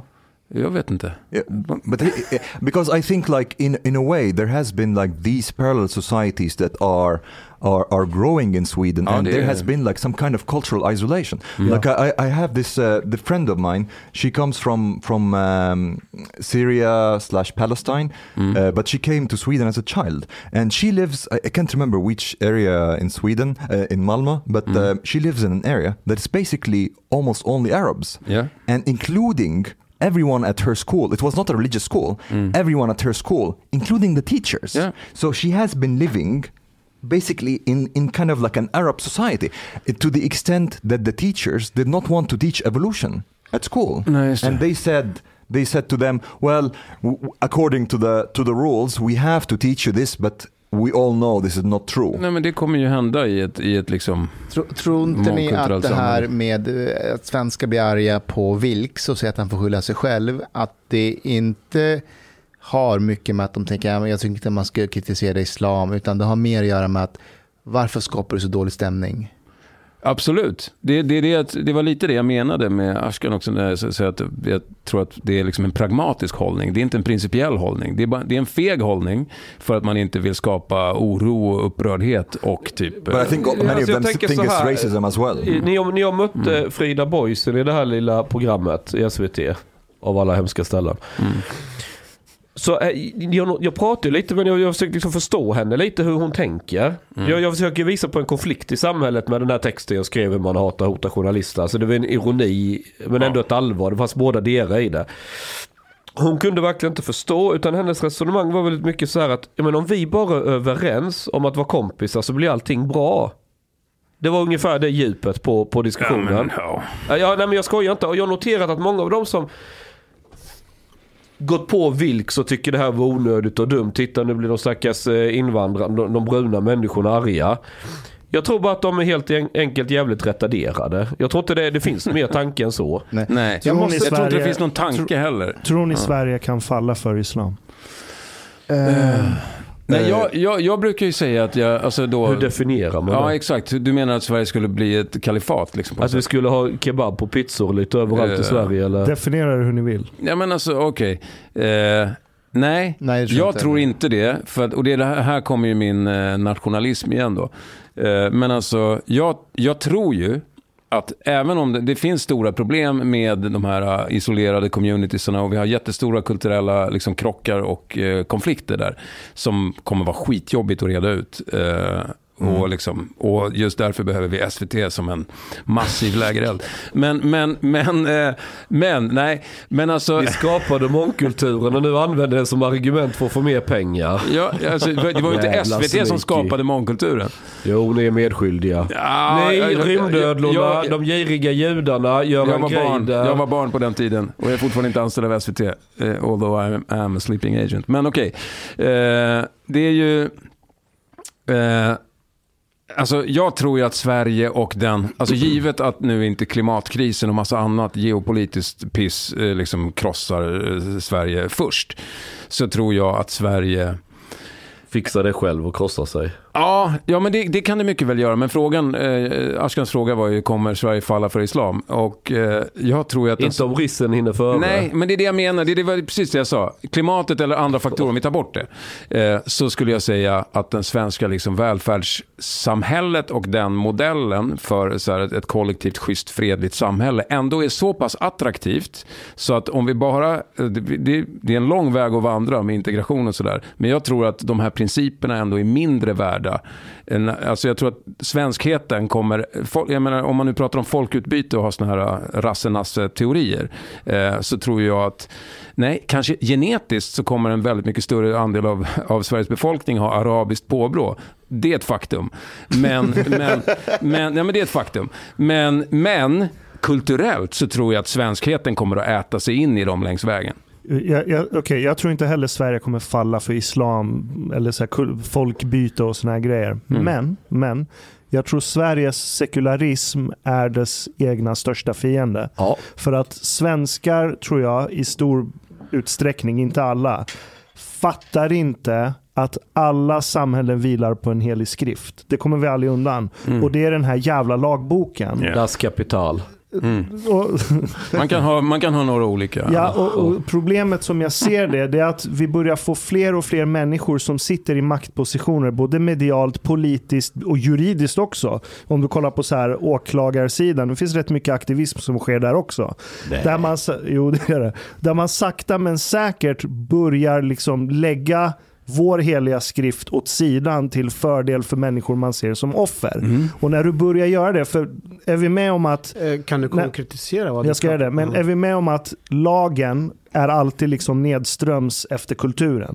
Det är ju människors kultur och levnadssätt och tankar och värderingar som på något sätt kristalliseras i den här... Kodifierade liksom. Vad säger då sharia-lagar om muslimer? Vad har de för kultur? Om det som är nedströms deras kultur blir sharia-lagar? Men jag är helt övertygad om att... Eller det historiskt. Finns... Alltså det är ju också långa historiska förlopp vi pratar om. Ja, exakt. För att den miljö och den värld de levde i på den tiden, det som blev nedströms av det var till exempel Koranen eller Bibeln. Ja, och som jag förstår det så var det ett feministiskt framsteg när Koranen släpptes. Liksom. Alltså att det var bra då. Ja, men det stämmer. Jag får fråga dig om det. Jag ska inte fucka med ditt flow, Ashkan. Nej, det är fine. Det är inte sant. Okej, we'll get back. Ja, okej. Det här är min fråga till dig. Det här är bara du får rätta mig här. Men var det inte så att när Koranen liksom släpptes, när den var fresh, då var den också liksom ett feministiskt... Då var den också ett feministiskt framsteg jämfört med kulturen i många av de stamsamhällen som var då. Okay. Det är inte sant. The people who say that, they don't know shit about Islamic history. Do you know Muhammad before Gabriel visited him, he was employed by his fucking wife. He was employed by Khadija, his wife. She was basically a businesswoman who employed her husband. Okay. And so this whole thing about this whole thing about like women did not have rights before Islam and so on, this is bullshit. Det är inte sant. Nej, det är inte sant. Och det är belagt liksom. Vad har man för, hur vet man? There isn't even like, the thing is like, even when it comes to the forms of marriage, for example, the polyandry was before Islam was allowed. Like a woman can like marry several men, for example. This was something that was allowed. Och då pratar vi this was like a paganistic, yes. This was like basically a pagan hedonistic society. It didn't have like this kind of like extreme puritanical Judeo-Christian ideals at all. Det stämmer. Det fanns en stor upsurge sen 500 år före Kristus, den så kallade axiala åldern, där liksom du såg en ökning av humanism, du såg en ökning i kungar som slutade vara tyranner och började mer och mer inse att om du är en despot och skiter i ditt folk så kommer du bli mördad förr eller senare. Men om du tar hand om folk och försöker vara resonabel så kan du vara kung mycket längre. Så islam är egentligen en nedgång i den utvecklingen, i en viss ficka av världen. Men så de ursprungliga kamelryttarna var alltså libertarianer? Hedonister. Ja. De var mer libertarianer. Naturreligion liksom. Mohammed. Ashkan, kan inte du bara avsluta din rant om det där med att vad var det olika de börjar strunta i lagen? Jo, för att vi börjar göra, säger man, avkall. Vi börjar underminera vad yttrandefrihet betyder. Hur då? För demokratin. Hur? När vi premierar en grupp människor som vi ser som offer, när vi premierar deras känslor före den heliga skrift som den här nationalstaten vilar på. Men när gör man det, alltså rent att man struntar i lagboken? När gör man det? När struntar man i lagboken? När det finns debattörer och människor i maktpositioner i det här landet som inte tar Lars Vilks sida. De behöver inte gilla hans konstverk. Men dock, alltså, jag håller med dig om att det finns sådana orosmoln. Eftersom jag är obotligt positiv så tänker jag att vi har, den där grejen har pikat redan. Jag tror ju att hela den här liksom, den intersektionella maktanalysen och den, liksom, de värsta avarterna av woke-kultur har pikat. Och att vi är på väg tillbaks mot en lite rimligare modernism. I wish I had jag tror inte ens vi har nått toppen där. Nej, om man hänger på Twitter, där har högern vunnit. Men hänger du på Instagram, Och Facebook till viss del också. This is like what you say about like the law following the culture. It's actually very true. And this is something that I'm worried about. Because, for example, like when I talk about free speech in Sweden, for example, with the whole thing with Alexander Bard or cancel culture in general and so on, and to criticize, to say that free speech is not that strong, and some people criticized me saying like free speech is something that, you know, it's just like a relationship between the individual and the state, is something, you know, judicial and so on, and I was like, okay, fine, but there are two kinds of free speech then. There is the judicial free speech, which is still strong in Sweden today, and then there's the cultural free speech, which I would say it's actually not strong in Sweden. But there are I don't think it ever was. No, but there are a lot of Swedes who are not big fan of the idea of free speech, that you would say, you know, uncomfortable things and so on. You have to behave yourself, you know. And if you get consequences, there are a lot of Swedes who also think, well, it's your fault. You brought on yourself. Like the same as the museum woman who said, like, Lars Vilks brought on himself. And I'm a bit worried that på lång sikt, this will be reflected in the law, because this is a change of culture, especially when you are having a lot of like people coming from anti-democratic societies who have not come into society yet today. Hundreds of thousands of people who have a totally different like view of the liberal democracy, of free speech and so on. And they will have an effect on the Swedish culture. Det här med hets mot folkgrupp, är inte det en resultat av just det du pratar om?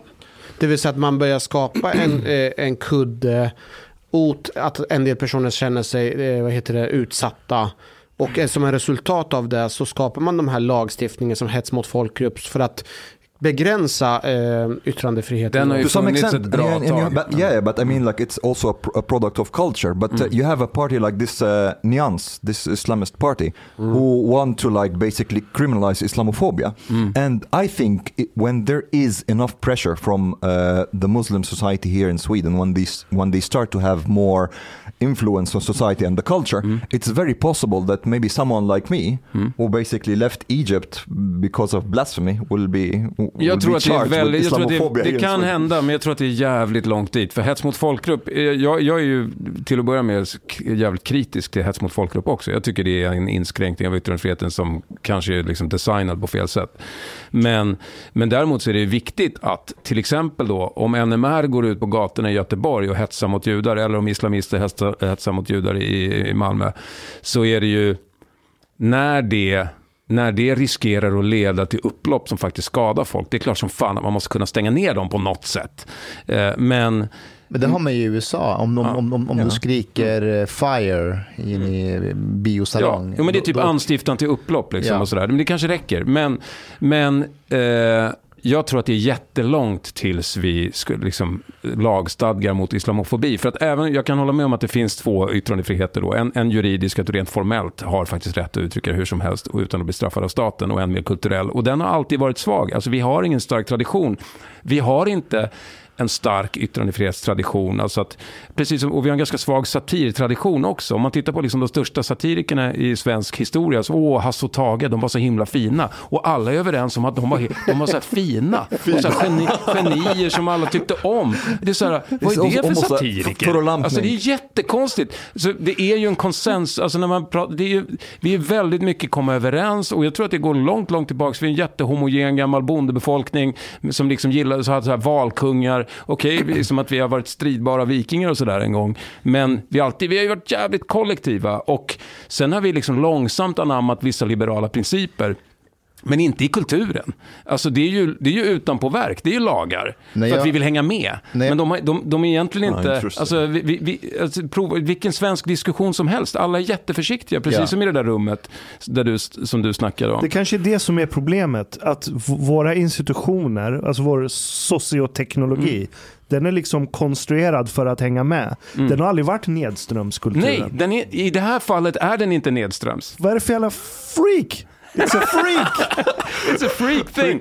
Nej, men jag tror faktiskt det, för att, alltså, det press, vi brukar ju skryta om att vi har liksom den äldsta yttrande- och pressfrihets, alltså, lagstiftningen och sådär, och den är ju jättegammal, alltså tryckfrihetsförordningen. Ja, men det är lätt när alla tycker likadant. Ja, men exakt. Det var därför det var så lätt att få igenom den, för det var inget större problem på 1782 eller när fan den kom liksom.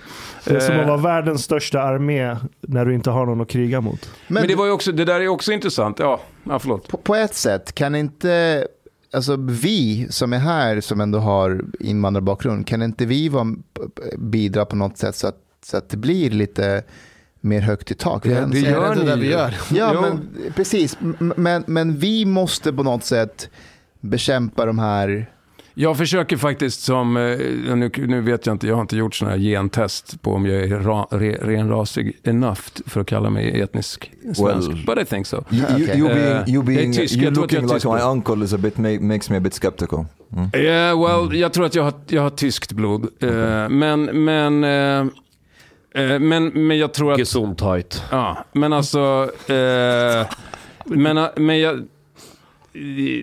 Vi gör ju det händer ju någonting. Jag tycker att det är jag ser i alla fall tecken på en lite så här roligare och mer dynamiskt offentligt samtal. Och det är inte bara på grund av, det är mycket på grund av alternativ media. Jag håller med dig, men alltså jag måste ändå säga att den här nya generationen född efter 2000, alltså de skrämmer skiten ur mig när det kommer till wokeness, och jag har vänner som är afghaner som säger samma sak, att den nya afghanska, nu pratar om afghanska, men också för andra generationer. Ja, det kan vara så. Jag kanske bara är out of touch. Jag känner inte så mycket 20-åringar. Alltså de är sjukt fixerade efter ras på ett sätt som jag vet. Jag inte så, när Blade-filmen kom med Wesley Snipes, ingen i vårt kompisgäng sa yes, vi ska se en svart snubbe.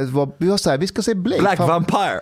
Fan vad coolt, Wesley Snipes. Men jag undrar om inte jag tror ändå att den där maktanalysen och liksom rasfixeringen, det är också en amerikanisering väldigt mycket.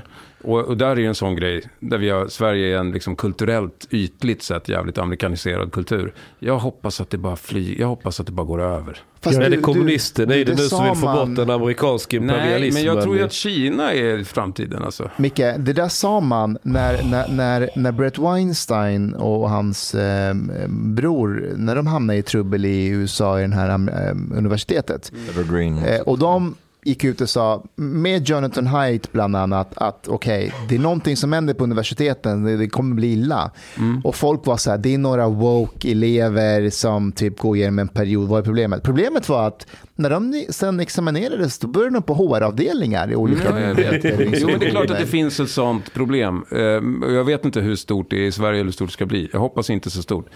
Men det där är ju ett problem med, alltså jag skojar om Kina, men det är ju ett inbyggt problem. Om man nu tittar på USA och vilken jävla kaotisk situation det är där, om det ska vara någon sorts liksom foreshadowing av vad som kommer hit, så är det ju jävligt obehagligt. Men jag tror inte riktigt att det är det. För att det är helt, och det är där jag är tillbaka igen då till, och det har inte med socialdemokratin att göra, men det har att göra med att det finns bra grejer med den här svenska hålla ihop-tanken också. Jag är ju någon sorts, jag kan känna mig som en, jag kan känna mig lite som en fegis där. För jag har ju liksom då fått en ganska stor plattform och får verka på SVT och sådär, göra grejer. Men jag kan ju känna att jag är lite grann... Alltså Aron brukar ju tracka mig för att jag är så här, ja, men du är typ maktens lakej och du är ett asshole liksom. Det man brukar skylla judarna för, det skyller han dig för. Ja, precis. Jag har nog judiskt påbrå också i och för sig. Oj.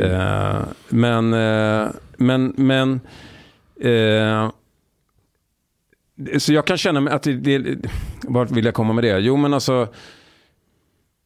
Man går inte så långt som man skulle kunna göra. Jag är ju också någon sorts konsensusskapare. Jag gör ibland kan jag känna att jag gör humor som är lite lagom, eller att jag inte går så långt som mitt liksom samvete skulle liksom, dig. Nej men jag begränsar mig själv. Alltså det finns ett element av självcensur, och jag har blivit någon sorts, jag är liksom bra på att känna av det där, så jag är lagom provokativ.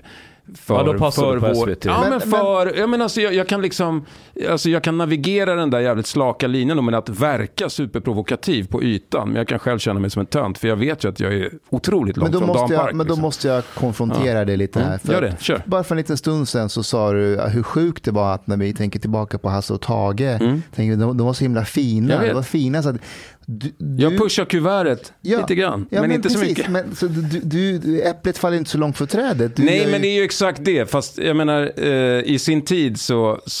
Nej, men det är ju exakt det. Men jag... Grotesco, det som har gjort att vi blev så stora var ju att vi just gjorde det där lite... Ja, men att man då går lagom roligt och knasigt och provokativt för den här tiden. Men ja... Kan du berätta om dina kommande projekt? Projekt? Känner du det? Alltså de här... Någonting med flaggan. Aha. Ja, vad kul. Vad är det här? Vad har fått den här informationen? Ja. Kan du berätta mer om det? Ja, roligt. Jag vet vad källan är till den här informationen. Men flaggan? Ja, men det är en filmidé jag har. Jag har en filmidé. Väldigt kort kan jag säga att den utspelar sig valnatten 2010 och huvudpersonerna är 3 SD:are som var på vakan där, som blir liksom dryckespolare, och sen får man hänga med dem under den natten på ett vilt äventyr i Rinkeby. Med järnrör? Nej, inga järnrör. Jag ser fram emot att titta på den. Ja. Jag tror inte någon kommer finansiera den tyvärr. Nej. Om jag skulle slänga upp pengar och finansiera det, skulle du göra det då med mina blodspengar? Ja, lätt. Det skulle du? Ja, vi pratar om det sen. Men du kan ju inte veta om jag i nästa ände har snabblon upp i asslet hos SD och slungat ut dem. Då blir det ju indirekt. Nej, men jag måste ju få göra filmen som jag vill då. Du kommer ju inte få något, alltså, jag har ju Final Cut. Men om du vågar lita på mig som konstnär så är jag med. Så du kan ta pengar från djävulen? Jag kan ta pengar från... Alltså, om jag får... Eller det gör du ju, du tar ju från SVT. Ja, jag tror att jag kan... jag skulle väl inte vilja ta pengar av främmande makt liksom. Men... nej, det tror jag inte. Alltså jag har testat det rätt länge, det funkar rätt bra. Men det är, jag vet inte, det beror lite grann på vad det är. Vad säger Spasiba? Jag kan ta dina SD-pengar och göra en film om jag får göra den som jag vill. Absolut. Jag har inga SD-pengar. Nej, okay. Ja, tyvärr. Mikael, har du haft någonting med polisen att göra? Ja, visst. När var det senast? Berätta mer. Intervjun går in i andra andningen, eller liksom den här podden. Jag bara, vad fan, börjar vi inte runda av? Jag tyckte vi rörde oss mot oss. Det här är sista nu.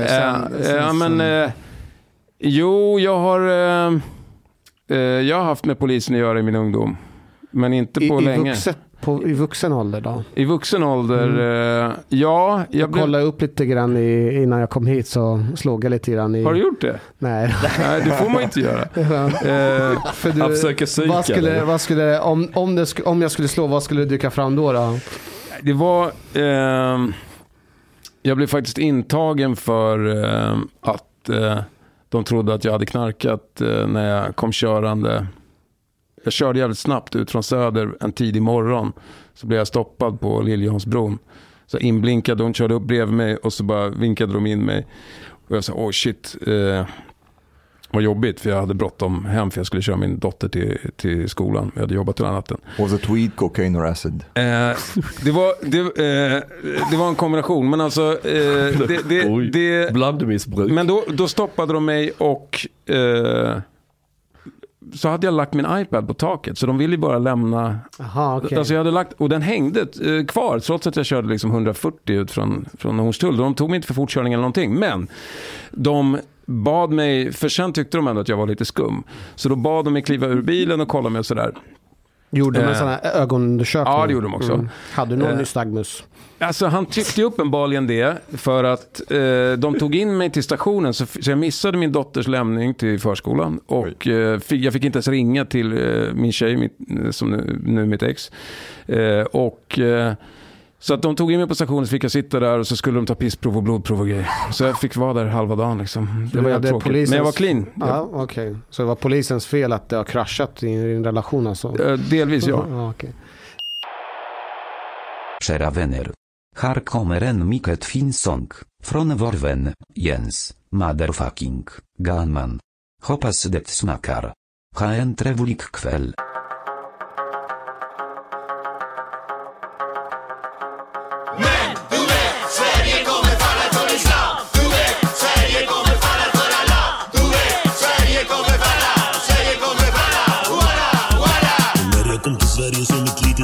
bättre. Jag visste redan tidigt, för alla ville dö. Vi flyttade till Rinkeby för skuggan av betongen. Min syster ramlade första veckan nerifrån balkongen. Du kanske tror jag skämtar att jag driver med din svänner. Jag stereotypiserar att jag fejkar hur jag pratar med dig. Jag skiter i din åsikt, jag skiter i ditt land. Sverige var en illusion och blodet blev till sand. Döden är korrekt, döden är något bra. Sverige är alla skärp, jag har inget jag vill ha.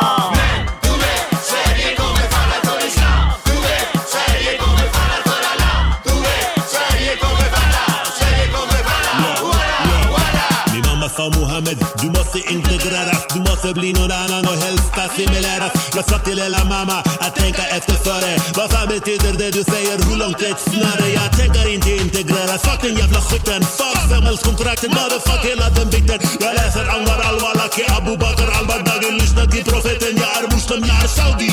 Döden är på väg, döden är något bra. Sverige är alla skärp, jag har inget jag vill ha.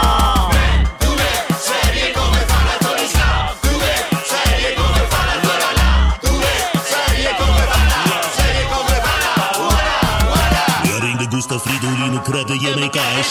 Ge mig jobb och bostad eller jag ringer Daesh. Jag sa till fucking AKB, ta inte dig i hand. Du är en smutsig hora och det här är mitt land. Jag åkte ner till Soria för att göra kaos. För att klippa tunga kofar, Mohammed in the house. Jag filmade allt jag gjorde, du hittar det på Reddit. Jag njuter av att döda, walla där I said it.